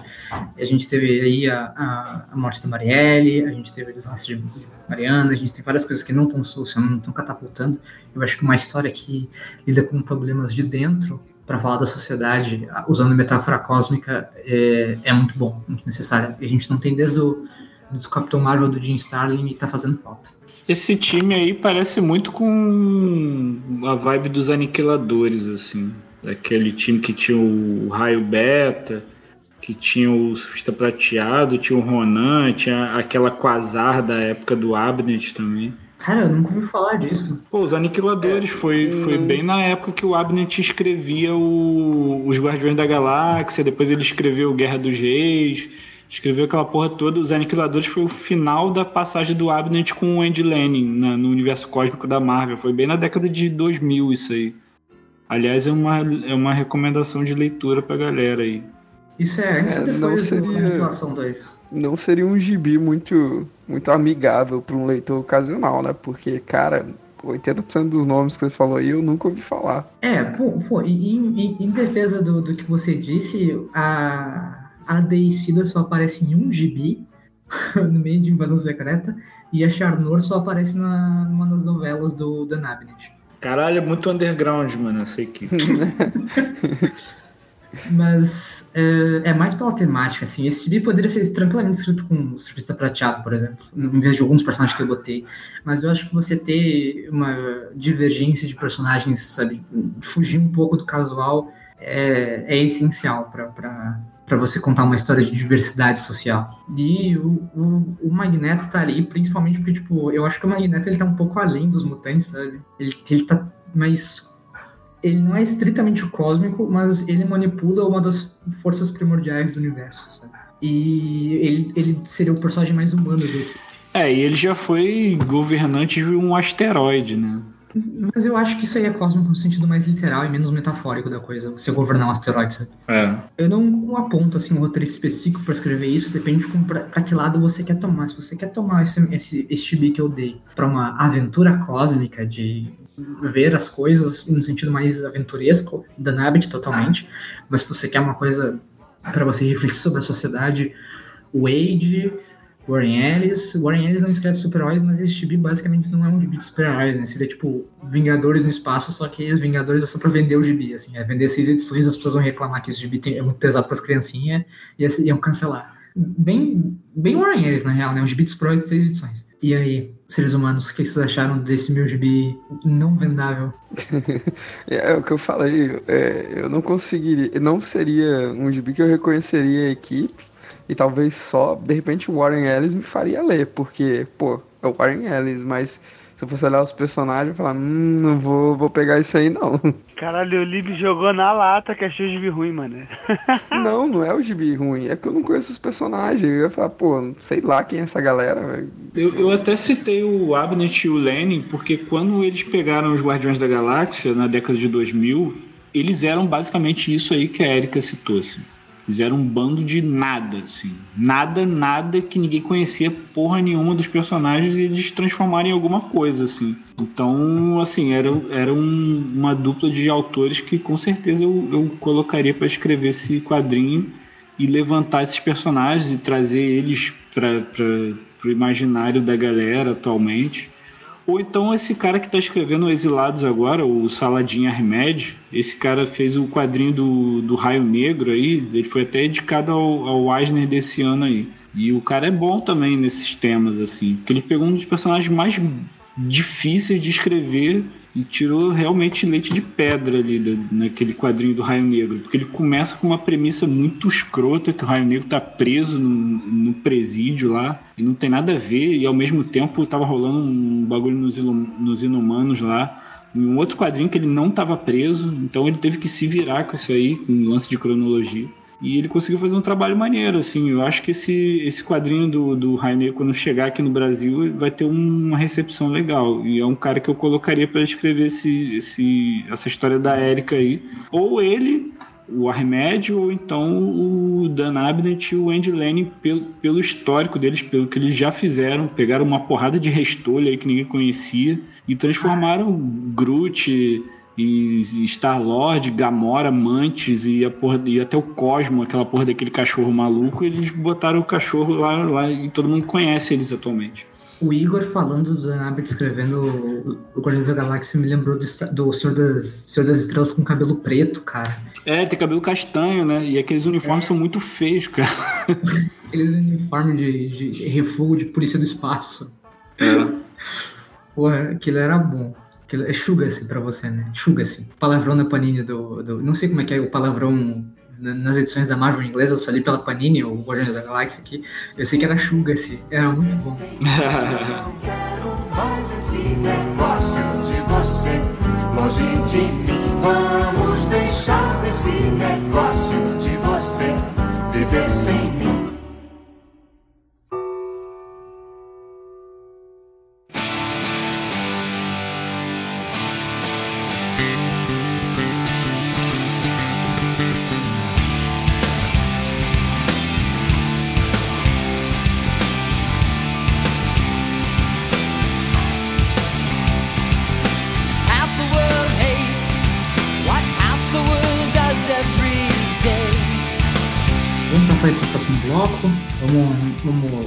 citar a sua passagem favorita dos Vingadores. O porquê que essa passagem mexe tanto com você, porque você gosta tanto dela. Vamos começar pelo Felipe Peregrino, popular Lib. Eu citei ela aqui já e ela é basicamente, ah, pra mim, a pedra angular do que eu conheço do universo Marvel, que é os Vingadores do Hickman. Eu não sou um cara que até, pra ser brutalmente sincero, eu comecei a ler Marvel depois de assistir o Capitão América Soldado Invernal. Que eu gostei tanto daquele filme que eu falei, não, vou dar uma chance pra, pra editora. Pra vocês verem que é uma coisa recente a minha relação de leitura com a Marvel. Antigamente era só uma coisa ou outra ocasional. E então eu não tenho uma bagagem muito grande comparado com vocês, mas assim, é, o, o, a fase dos Vingadores do Hickman, ela junta pra mim a, a, a dose ideal de sci-fi com a dose ideal de heroísmo, com uma dose ideal de comédia. Ela tem uma temática que eu, como um fã do universo DC, acho extremamente confortável, que é uma crise multiversal. Então, assim, é uma fase que, cara, os desenhos são bons, a- a- os personagens têm voz, cada uma muito bem definida, a- as motivações, mesmo conflitantes, elas são muito bem definidas. Então, assim, é, é toda a estrutura narrativa, é- é- eu acho assim, fantástico, é, é quase impecável o gibi, é- exceto talvez pela publicação da Panini que caga um pouco, mas isso o Diego já falou várias vezes né, lá no grupo, né, da, da- como eles publicaram Infinito, mas cara, é um gibi maravilhoso. Se você, assim, como, assim como eu, e assim como o público do Terra Zero era antigamente, era exclusivamente decenalta e tá procurando alguma coisa para ser a sua porta de entrada, pega essa fase do Hickman, que ela é, cara, é muito boa, é fantástico. É, em defesa da, da Panini, né, como eu falei no, no nosso no podcast 401 sobre os Vingadores do Hickman, é, claramente dá pra ver assim que o material que eles receberam da editora foi o material digital e não o material atualizado físico deles digitalizado. Porque o digital tem alguns erros, tanto de edição, assim, de nome de personagem, né, que eu falei da Easy, Easy Kane, que tá como Easy, Easy Dare, é, que é esmagadora, como esse problema do infinito. Eu acho que eles receberam as edições de infinito sem, sem por si próprios para fazer o encadernado pela Marvel. Tipo, eles não receberam um encadernado de infinito para fazer infinito. Então eles tiveram que imprimir assim. Eu acho que não foi uma escolha deles de simplesmente imprimir essas edições de infinito sem mais, sem mais nem menos, sabe? Porque nos encadernados digitais da, do Avengers e do New Avengers do Hickman, as edições que fazem parte do, do evento, elas estão só jogadas ali dentro, sabe? Tipo, você literalmente tem que ler abrindo encadernado por edição, fechando e pegando o outro, sabe? Tipo, eu li os encadernados digitais e é, é complicadíssimo. Tipo, Eu imagino que você esteja certa, eu, imagino, porque a Panini, a gente tem muitos motivos para reclamar da Panini, mas ela tem feito um trabalho bem decente na organização das histórias, entendeu? De como as histórias estão se compilando para elas encaixarem de uma maneira que faça sentido cronológico para quem está acompanhando só pelo Brasil. É, mesmo eu xingando muito, por exemplo, o fato deles terem colocado Super Filhos junto com o mix do Titãs, que eu falei, cara, puta, eu vou ter que comprar outro mix por causa de uma revista que eu quero ler, que merda, que merda. Mas faz sentido, porque os Super Filhos eles interagem muito mais com os Titãs do que propriamente falando com a revista do Batman ou revista do Superman. Então, assim, os caras eles estão com um trabalho logístico que não tá ruim, sabe? Não tá. Então, eu, eu não acho que eles teriam feito uma cagada de publicar o, a saga bagunçada de propósito para vender três encadernados e, e dificultar a leitura, sendo que eles poderiam tipo vender três parte 1, parte 2, parte 3, facilitando a leitura se eles quisessem, mas é, só que infelizmente a forma como eles fizeram, sendo culpa deles ou não, ficou uma merda. Ah, com certeza o trabalho é horrível, assim, mas não. não é, é, é o que você falou, né? tipo, não é que é culpa deles, mas é ruim. Como eu disse, eu, defendo, eu estou defendendo eles, mas eu não estou defendendo o material final, porque o material final ele é ruim, sabe? Tipo, Puta, você andar com três encadernados, lê um, fecha, lê o outro, fecha, lê o outro. Cara, isso não tem o menor sentido, não dá. com certeza eles não tiveram a liberdade de, de fazer como eles queriam, né? Não sei como eles queriam, mas assim, se, eu, o melhor seria Infinito 1, Infinito 2, Infinito 3, e na ordem de leitura, os encadernados, até Sim. porque com certeza ia vender melhor, se fosse assim, entrando na estratégia de marketing, não faz sentido a maneira que saiu. É obviamente eles não tiveram a liberdade de trabalhar melhor, porque se você comparar, por exemplo, o encadernado que eles fizeram do é, celebração de 30 anos, que saiu em 2016, ah, acho que foi 2016, em 2016 2015, do 30 anos de Crise em das Terras, o material é perfeito, sabe? tem um erro, acho, de, de edição, que é uma hora vão falar da supermoça e daí falam aquele cara, em vez de a cara com K, sabe? Tipo, um erro Uhum. bobo, sabe? Cara, a Tipo- revisão deles ultimamente anda terrível, bicho. Ah, não, mas a gente tá falando, a gente tá falando de um encadernado de 12 edições com extras de comemoração de 30 anos e tem um erro só. Porra, é, que, que, eu, que, eu, que eu me lembro, né? Porque, tipo, eu não fiquei procurando erro, só isso me chamou atenção. É, pô, é, eu achei do caralho, assim. O último erro grotesco que eu peguei deles é, é aquela capa da Liga da Justiça errada, na, na capa. Cara, vira e mexe no Twitter aparece alguém, alguém reclamando, cara. Tipo assim, é, é, é- é muito mais comum do que deveria. Deixa eu falar. No geral tá, mas eu acho que a revisão é um bagulho que ainda peca, tanto eles quanto, quanto a outra, Igor Mose, caralho. É, não, eu ia dizer que eu acho que a Igor Moss e a Savage fazem um trabalho muito pior. Assim, muito porco, muito é, letra fora do balão. Aquele gibi do Super-Homem, o último filho, tem uma hora que ele tá falando da Zona Fantasma, tá lá a zona negativa, sabe? É um. Posso estar confundindo, talvez, não sei. Mas, eu Mas sei o que, tipo assim, eu sei que ultimamente veio, veio ser cada vez mais comum o pessoal reclamando, ah, putz, olha aqui o meu gibi, olha aqui o meu gibi, tá ligado? Acho, tipo assim, já teve períodos que não era tão comum. Mas depois desse. É, essa pulo que a gente deu aqui falar da Panini, merecido e em um certo contexto. Dico, qual a sua passagem dos Vingadores mais marcante e por quê? Cara, eu não tenho muita história com Vingadores, não, bicho. É, é li pouca coisa e Dá, tal. dá pra ver que é um casting de qualidade. A- É, entendeu? Porém, tem um período que eu acompanhei, que foi. É um período, até onde eu saio, meio fora da curva assim, mas é um período que eu acompanhei. Que foi dos Novos Vingadores, que acho que foi logo depois da Guerra Civil. Deixa eu confirmar aqui que eu acho que é até do Bendis. Sim, é do Bendis, cara, que tem o. Tem Ronin, tem a Miss Isso, Marvel, tem é, o Luke tem a Cage, Mulher- tem é, a tem- Mulher-Aranha. Tem a Mulher-Aranha, tem o Wolverine. Eu, cheguei a ler algumas Isso. edições. E eu Que lembro tem a garota assim, como babá. Cara, isso depois aí é o prelúdio da, da invasão secreta. Essa fase é Isso, muito é. maneira, assim. É muito isso aí. boa de ler. Muito a- boa. é aí, melhor cara, do que a invasão secreta, assim. eu fui ler, eu não sei porquê, mas eu lembro que foi meio por acaso. Aí eu parei pra ler.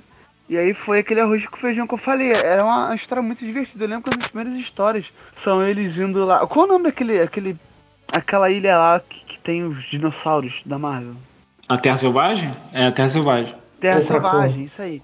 Terra Selvagem. Tipo, uma, uma, das, uma das primeiras histórias eles vão para lá e, e, cara, é muito legal. É muito legal mesmo, assim. Essa equipe tem até o Homem-Aranha com uniforme negro nessa sim, época. aí. sim, é isso aí. É isso aí. É, porque foi perto da Guerra Civil, aí, tipo, aí tinha rolado bastante com a aranha, teve aquela outro antes, enfim. Eu lembro que eu li porque era, era logo depois da Guerra Civil, e a Guerra Civil foi um período que eu tava acompanhando muito Marvel. É, e aí o Sentry, até esse momento eu não conhecia, me perdoem, eu sou jovem. E eu não conheci o Sentry, eu fui conhecer o Sentry nessa época e todo mundo falava, não, porque Então, mas foi nessa época que ele, que ele começou a aparecer, cara. Enfim, eu lembro que a galera falava muito, não, porque o Central, o maluco é o, é o Superman da Marvel, e não sei o que, e pipipipopó. E, enfim, foi conhecido lá e realmente ele era overpower, era um personagem legal, poderosaço. Enfim, é um, é um- é um período. é um- Não, não, não, não, é não, um- não. Overpower eu concordo, mas legal você tá forçando a amizade, cara. Cara, Ele é nessa legal, época sim. aí tava, Hum, tava é. ok, tava ok. Não é, velho, não é.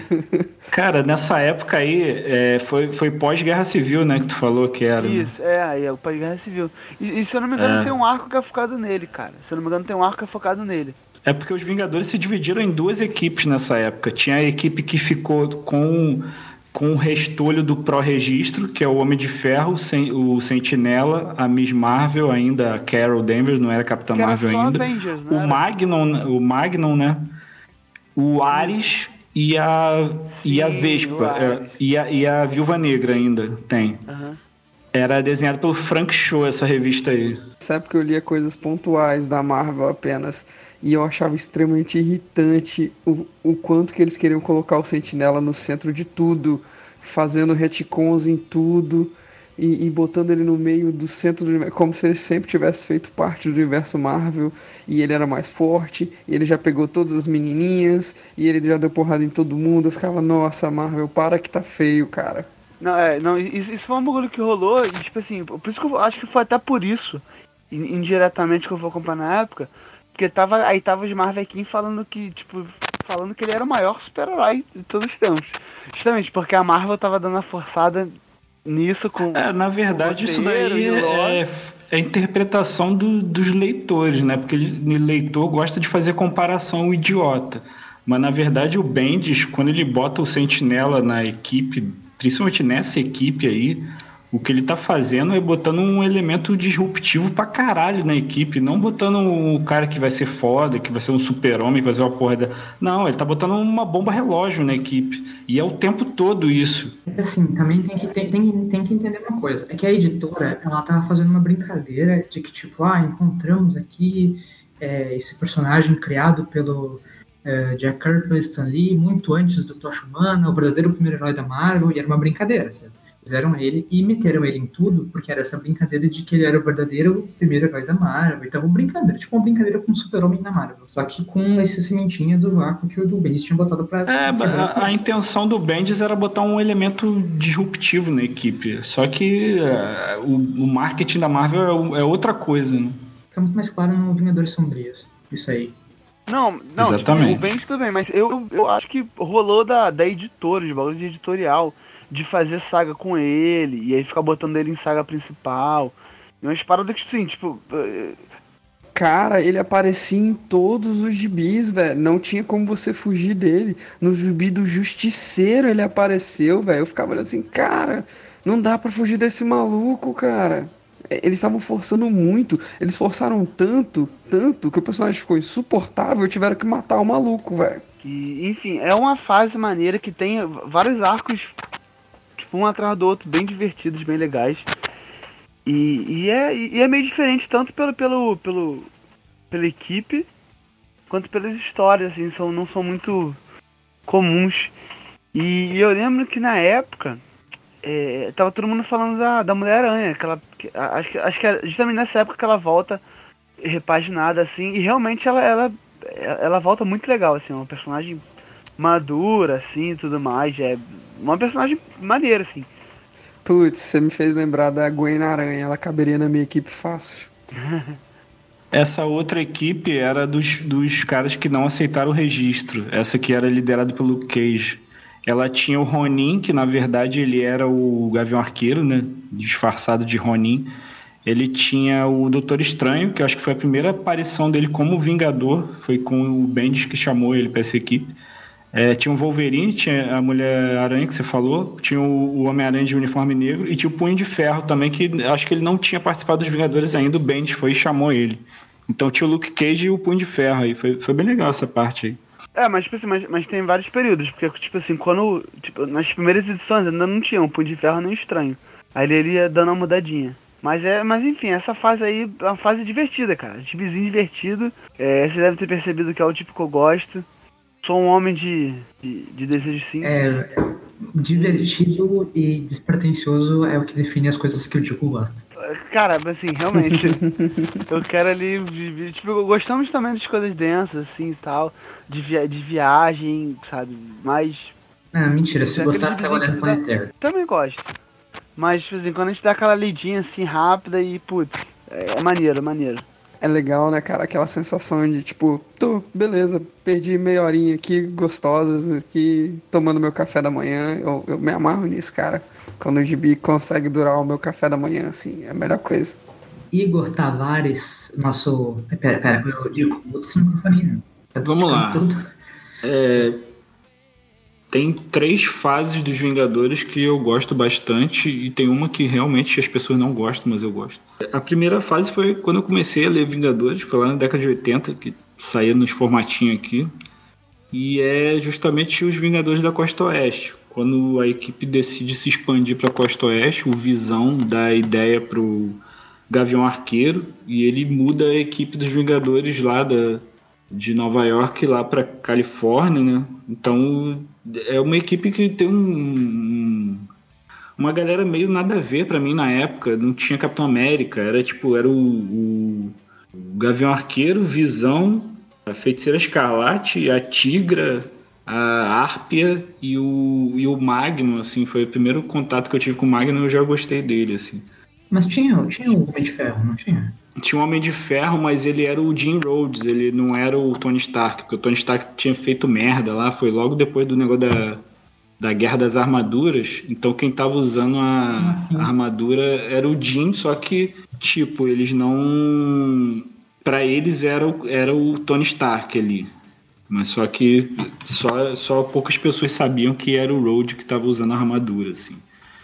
Então tinha uma dinâmica divertida, porque assim, são uns personagens que não são muito poderosos e eles estão tentando é, abrir uma franquia ali, então tem todo um, um contexto de, de ir para um lugar diferente. A base era diferente, era tipo num, num porta-aviões, um negócio assim. Era, era uma base marítima, era um negócio diferente. E tem histórias que você vê uma participação do Capitão América naquela fase que ele era o capitão, que ele rompeu com o governo dos Estados Unidos e estava usando aquela, aquela aquele uniforme negro dele. Tem do, participação do namoro e uma opção de. É nessa fase dos Vingadores que surge a... que- que um monte de coisa da Marvel criada, tipo, a Vampira surge no... nessa época.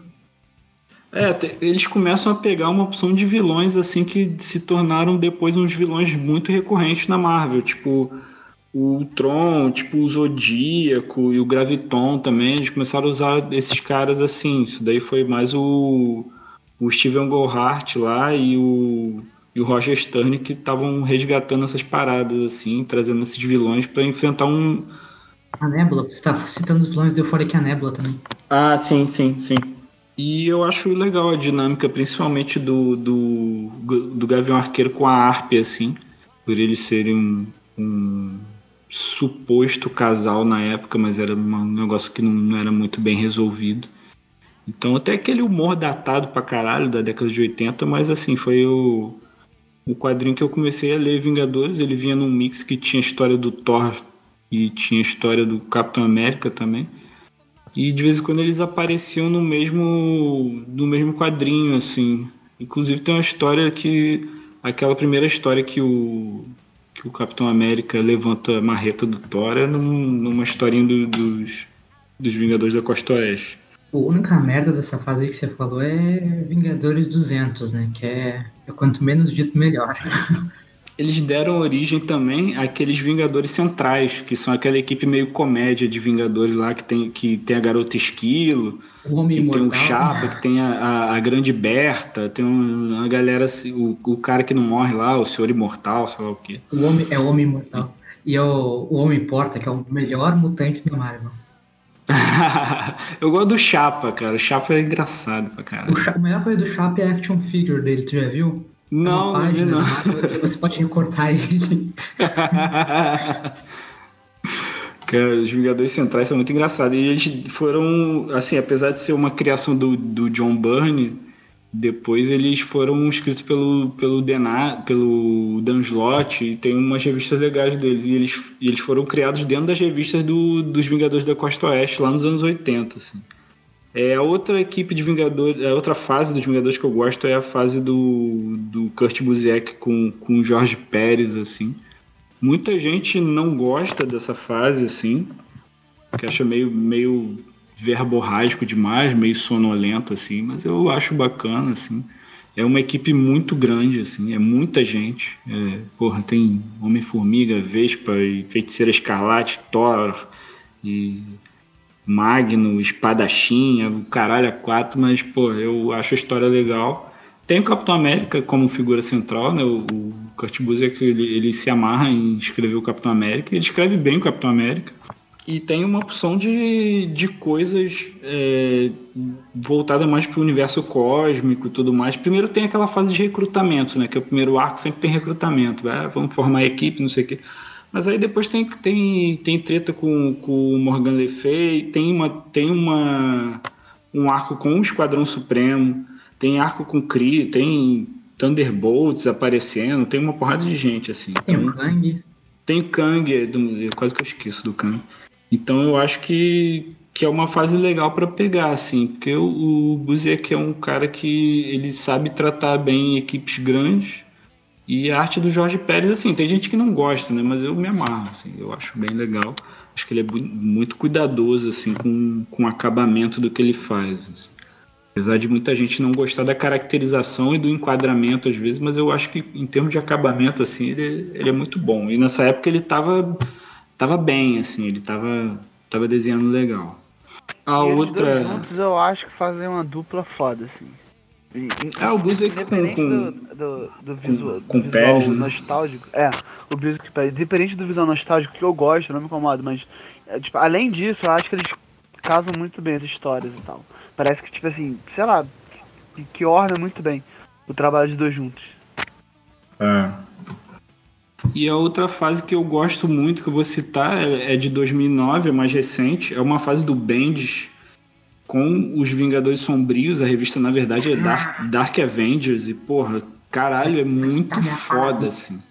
É acho que os melhores Vingadores que o Bendis já escreveu foram justamente os Vingadores filha da puta, assim. Então, cara, é muito bom. E é uma ideia muito esdrúxula, assim, você botar o, o porra do Norman Osborn lá como o Patriota de Ferro lá e, porra, lider, o Norman Osborn como, como Patriota de Ferro liderando uma opção de criminoso, assim. E não tem, sei lá, não tem uma vibe muito de de Esquadrão Suicida, pra quem não leu, porque eles estão fingindo que eles são heróis, cara. Então isso é muito divertido, assim. Fingindo não, né, cara? Eles estão salvando o dia.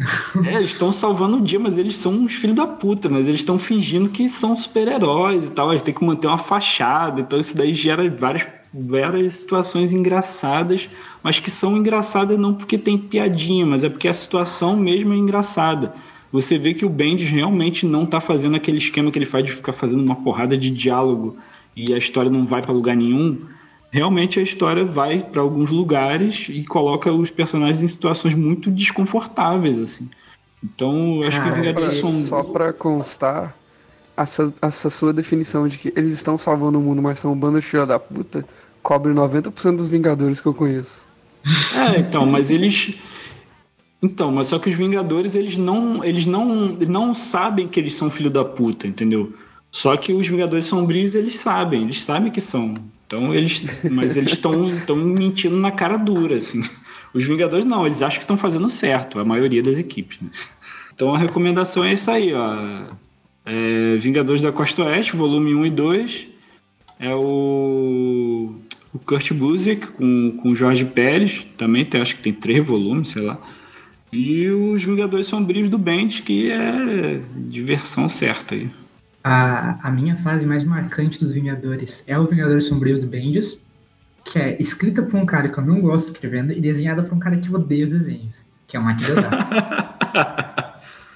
Mas é tipo, eu não, eu, eu não tenho como dizer que é a do Hickman, não tenho como dizer que é a do Roy Thomas, por mais que eu goste de todas essas, porque é literalmente a mais marcante, é a que eu mais lembro das histórias, é a que eu li na mão, sabe? Tipo, ó, tem uma de novo.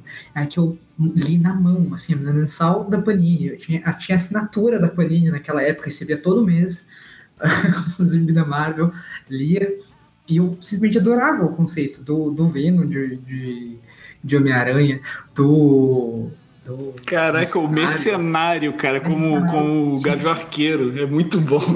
O Daken de Wolverine usando o controle de feromônio dele pra fazer o mercenário e fica com tesão do Daken e se sentir desconfortável na presença dele é uma ideia fantástica.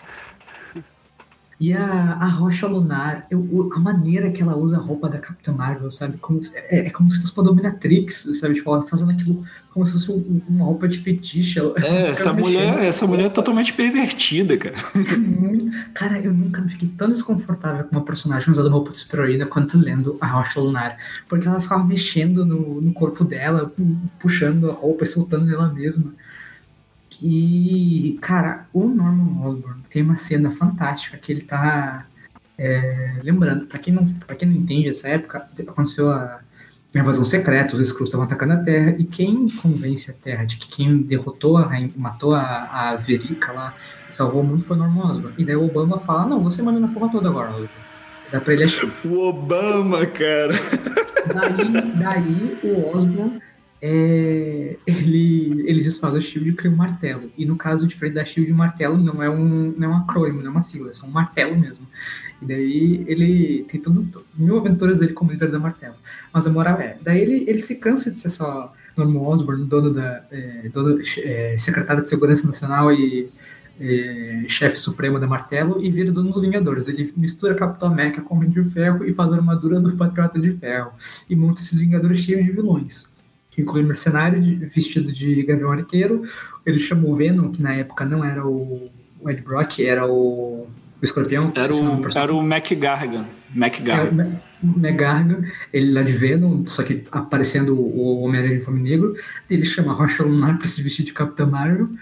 Ah, o Ares segue na equipe, né? Porque o Ares não tem, não tem filiação.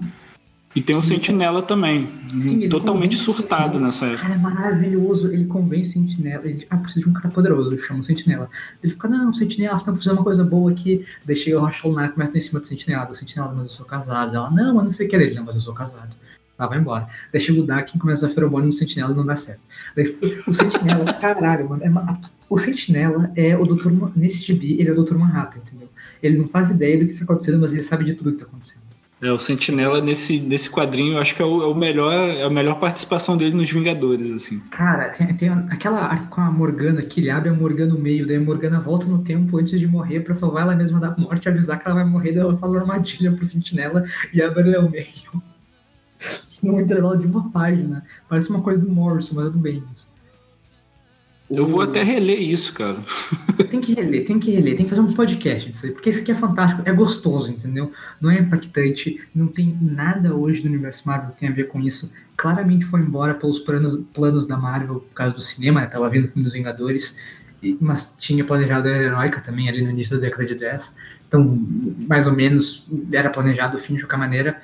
É, é muito gostoso de ler essa fase. É, é- é cheia de coisas malucas que você não, você não consegue hoje no universo Marvel da Disney uma cagação total de cronologia como os Vingadores sendo uma equipe só de vilões que acham que estão fazendo bem e estão salvando as pessoas. Eles não estão enganando as pessoas que eles são heróis. Eles são uma equipe de heróis composta de vilões. É muito bom, muito bom. Uma das melhores coisas que eu, que eu já li do, do- do- dos Vingadores, certamente é essa fase. Caraca, eu tô surpreso, porque na época da invasão secreta eu tipo, tinha achado zoada a proposta, a saga e tudo mais. E eu vi essa Dark Avengers e falei assim, putz, mais um. Mais um gibizeco aí dessas fases da Marvel aí, né? Que vai ter uns bagulho meio nada a ver e que só vai cagar.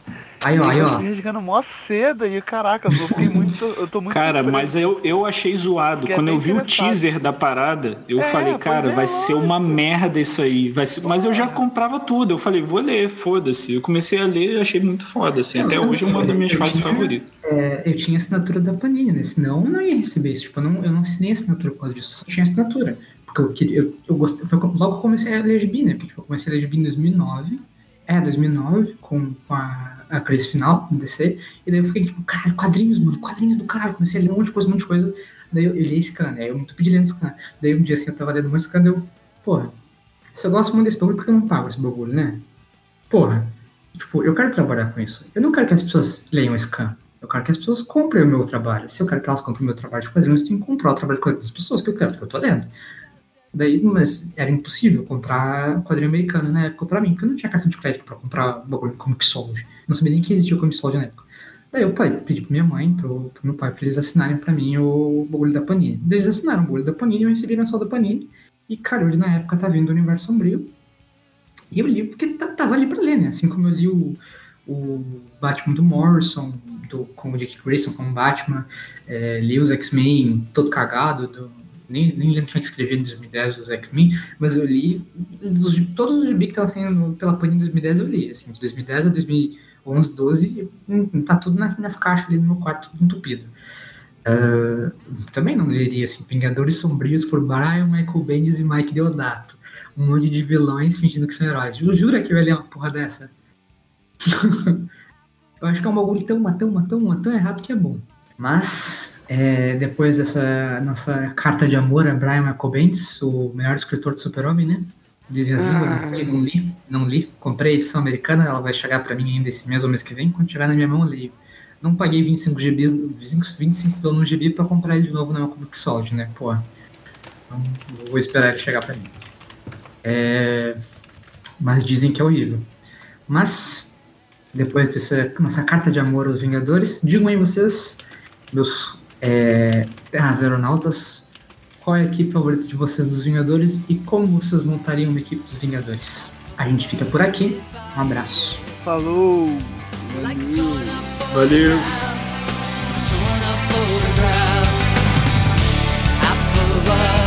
Showing a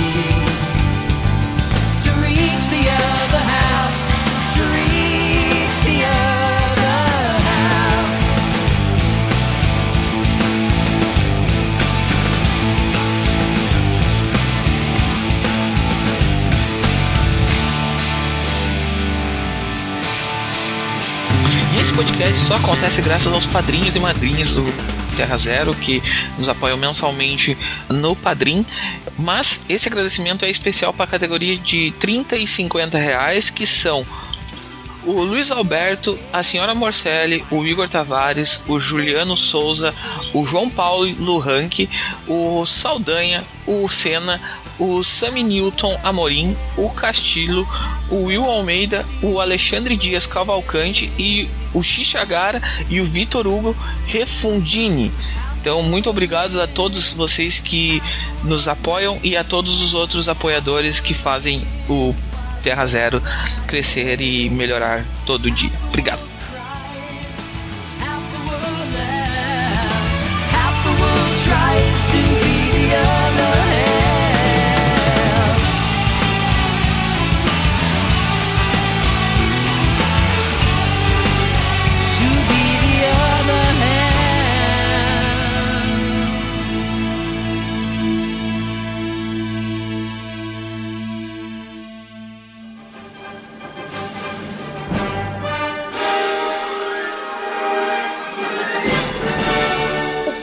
Pode é o podcast do site terrazero.com.br.